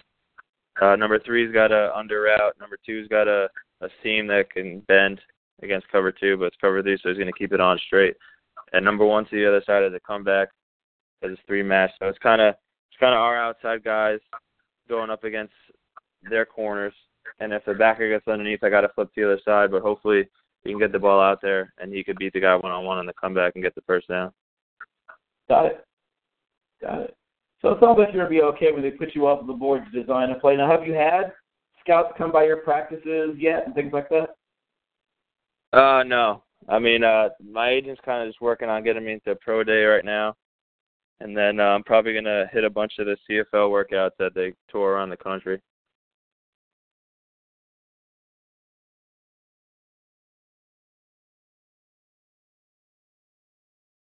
Hello? Hey, Bill, you there? And I think we lost him again, gentlemen. okay, um, well that's good, uh, Yanni. I'm glad to hear that you um, keep your you kept you know you got a um, open mindset. Um, can we at Pro Prospects Radio Show always want to encourage and support guys uh, uh, pursuing their football dreams? You know, um, and um, so are you are you like seriously considering the CFL, or you just you just want to try out for whoever and wherever?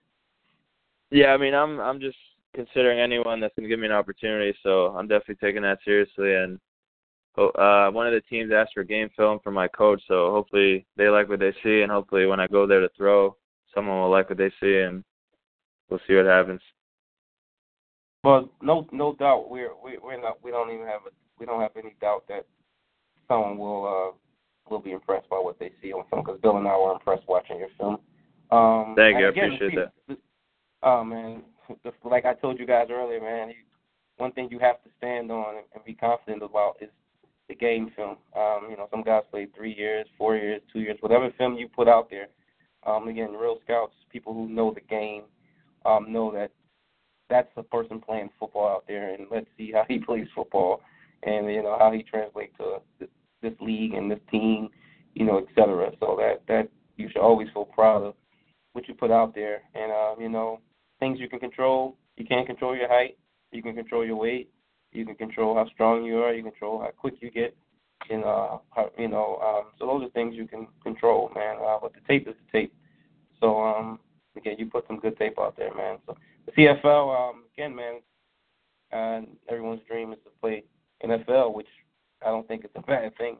Um, and I'm sure me and Bill had uh, dreams of playing professionally long time ago, you know, but uh, mine was derailed early on. And uh, so I, I'm, I kind of envy you guys. You guys in a good position, man, and uh, you never know what what doors are ahead of you. So uh, just um, you know, just keep grinding, man. But with that being said, the CFL, man, is it's still a professional league, and it's been it hasn't had any problems. It hasn't failed. It hasn't gone bankrupt. So it's been thriving for years, and it's always an opportunity. I think people just have to uh, look at it just as as that, you know, and don't try to compare it to the NFL. So I'm glad to hear that you, um, again, man, you you're open to you know playing there, and um, and I guess wherever other leagues are um, are open to you. What, what um what pro days are either close to you or coming up that your agent is trying to get you into? Uh, I think he's pushing for the Stony Brook one right now. Okay. Kind of you know just when, waiting to hear back from them. Okay. Do you know when that's uh, scheduled? Uh, no, I'm not sure when it is. I think it's I think it's this month though. Okay. Or early next month. Okay. Well, I, I can say one thing. If you don't know the date, that means you'll be ready, which is good. Yeah. You're like you don't know, but whenever you get told the pro day is, you'll be ready, man, and that's that's good, man. I, I, I like I said, man, I'm very fond of the mindset you have. Again, man, I, quarterback, man, I I love uh, talking to quarterbacks, man, because you guys uh, have to see the game and approach it uh, so different than uh, most of the other positions, man. So um, again, it's a lot on your shoulders, and you and you you know what a person is made of, man. You know, playing quarterback, man. So if what what do you think? I asked you what scouts might say about your your your style. So what do you think your teammates would have to say about who Yanni Gavalis is and was as their quarterback? Uh, like playing style or as a person? As as as a quarterback, as their quarterback, as their teammate. I mean, I, I try to pride myself on being a great teammate, and I think they they'd say the same. But uh, you just have to be there for your guys whenever they need you. to, if things are going bad, you need to be the same guy as you would be if things are going good. You can't be that that fair weather quarterback. So I mean, you kind of just got to be even keeled and and uh, stay calm under pressure, calm, cool, and collected, and show them that you're you're there for them no matter what. Cool. Uh, in in the spirit of Bill Carroll, because um, again, I don't know when he'll be back on, but I don't want to keep you guys too long. Um, I'll ask a few questions that I know he'll probably want to know. So, and this goes to both of you, you and Ken. Um, so, Yanni, what game? Um, if uh, if me and Bill are scouts and we're vouching for you, we're pounding the table for you, what game can we convince our our GM or our director of scouting to watch uh, to convince them that you deserve an opportunity and you can play football? Uh, I think I have to say the game against New Haven this past year, my fifth year. Uh, it was mm-hmm. kind of a back and forth game. We went down. I think it was either 10 or 14 in the third quarter, and then the fourth quarter was kind of just a shootout. We, we got uh, into one score, and then we tied it up. They scored. We tied it up again. They scored, and then we kind of had to score one final time, and we did. And then uh their field goal, their kicker actually missed the field goal as time expired, so we won on a missed field goal. It was just like a real competitive game. No, yeah, I made a lot. Man. Yeah, I mean, I made a lot of good throws. I think I had four touchdowns, so it was it was a good game, and I think I played really well. Okay, so what do you think? Uh, I know you know you played well. So what do you think the scouts uh, or whoever's evaluating that game about you will come away saying about, about that quarterback for LIU Post? Uh, I think my accuracy.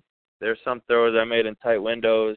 Uh, some throws uh, in the end zone that are like kind of like just squeaked in there over the DB's hand or through a guy's hand. So made some tight throws that game. Uh, I guess my my calmness, like, because I mean, if they could see the score, it's kind of like back and forth game. They can see that I'm the same player throughout the game, and uh, just kind of staying confident throughout the game. Awesome, man. Good, good stuff. Ken. Yes, I'm there. Same, same question for you, man. What, what game, what school? If I'm pounding the table and said, "I love this kid," I think we should take a chance on him. What game am I showing to my general manager or my director of scouting? Uh, I would honestly have to say uh, when we played in the University of Georgia my sophomore year, I feel like I. You, mean, you, you said when they when they had Keith Marshall and Nick Chubb and all and Sony those guys. Michel. yeah, that was that was okay. that that was honestly my best game of my college career. It just, it just it honestly showed that it doesn't matter like who you play for or or what where you at. It just at the end of the day, it's football, and I played a very physical and dominating game that day. I think I finished with like 12 tackles and three tackles for loss.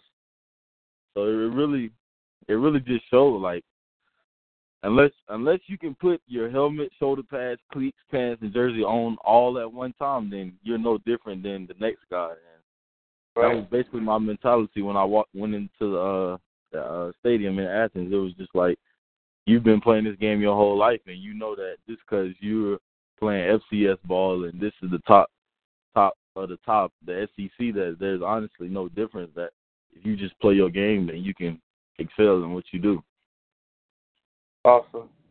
Now I'm, I'm assuming um, Georgia won, and uh, did they win? Oh yeah, they remember the, yeah they won. Did, do you remember? Was it? And this is not. I'm not really trying to get to the score, but wasn't it a marginal victory that they won by like a lot of points?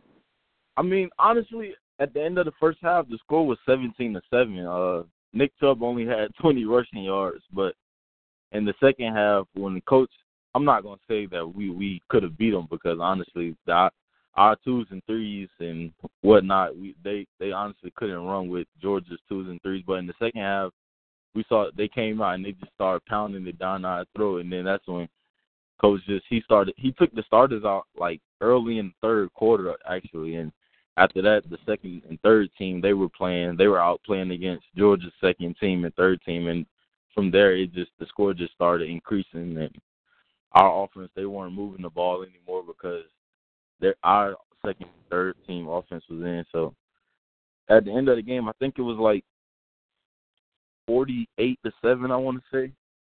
Okay. But you yeah, tell I- in I the first.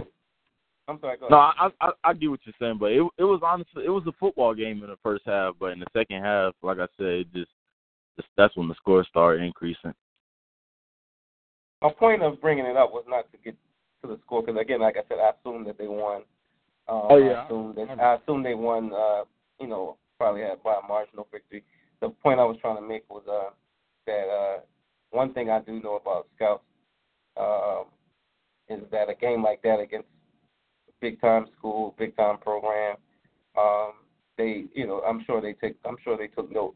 I know scouts came there to watch, you know, the three running backs and um, and they was like, wow, you know, Southern guys came to play. So that's a good that's a good example of a good of a tape that yeah, you know, we, Yeah. that will be that will be good for you. So um again guys, thanks again for your time. Um and thanks for your patience. Uh again I, I myself and Bill believe uh you know the the the, the style we have on the show is, is pretty fun and engaging and I'm gonna be honest, I had a real good time um you know, going back and forth with the quarterback, and uh, that's why we like having quarterbacks on our on, on our show, man, because uh, we like to, you know, have them trade uh, strategies with defensive players, specifically linebackers and, and safeties, man. So I really enjoyed that engagement. Uh, I hope you guys did as well.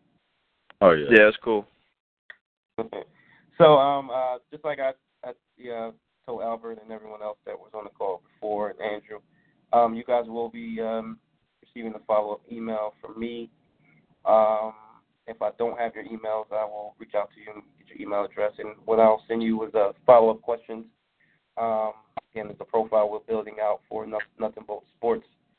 And um, if you can provide a picture, that would be great. Um, so, um, Yanni, man, uh, I know you'll get into a pro day, man. I know you're going to show out, man. So hopefully we can get bring you guys back and follow up on uh, how your pro days went. Um, same with you, Ken. I know um, next Friday or this coming Friday, man, you you know you're going to you and uh, Aaron, man. Make sure you give Aaron a shout out for me, and also because now we got two Southern guys on. Tell Danny Johnson. Now I need both of you guys to go back and tell Danny he needs to get on the show as well. I got you. Yeah, Danny, he he a very busy man, but yeah, I definitely will. He just finished up with the combine, so yeah. Yeah, I, I know. And I, Aaron told me that him and they were like best friends. Is that right? Oh yeah, we all we all every me, Danny, and Aaron, and our quarterback, we were very close. Cool.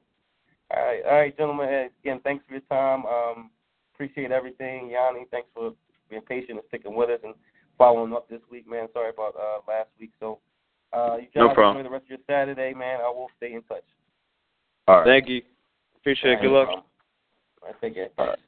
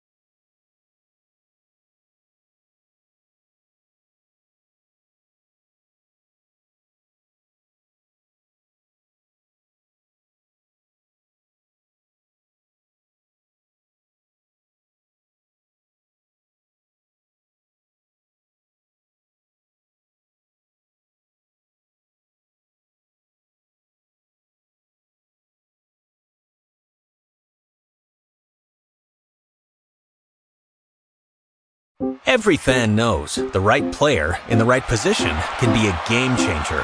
Put LifeLock between your identity and identity thieves to monitor and alert you to threats you could miss. Plus, with a U.S.-based restoration specialist on your team, you won't have to face drained accounts, fraudulent loans, or other losses from identity theft alone. All backed by the LifeLock Million Dollar Protection Package. Change the game on identity theft. Save up to 25% your first year at LifeLock.com slash aware.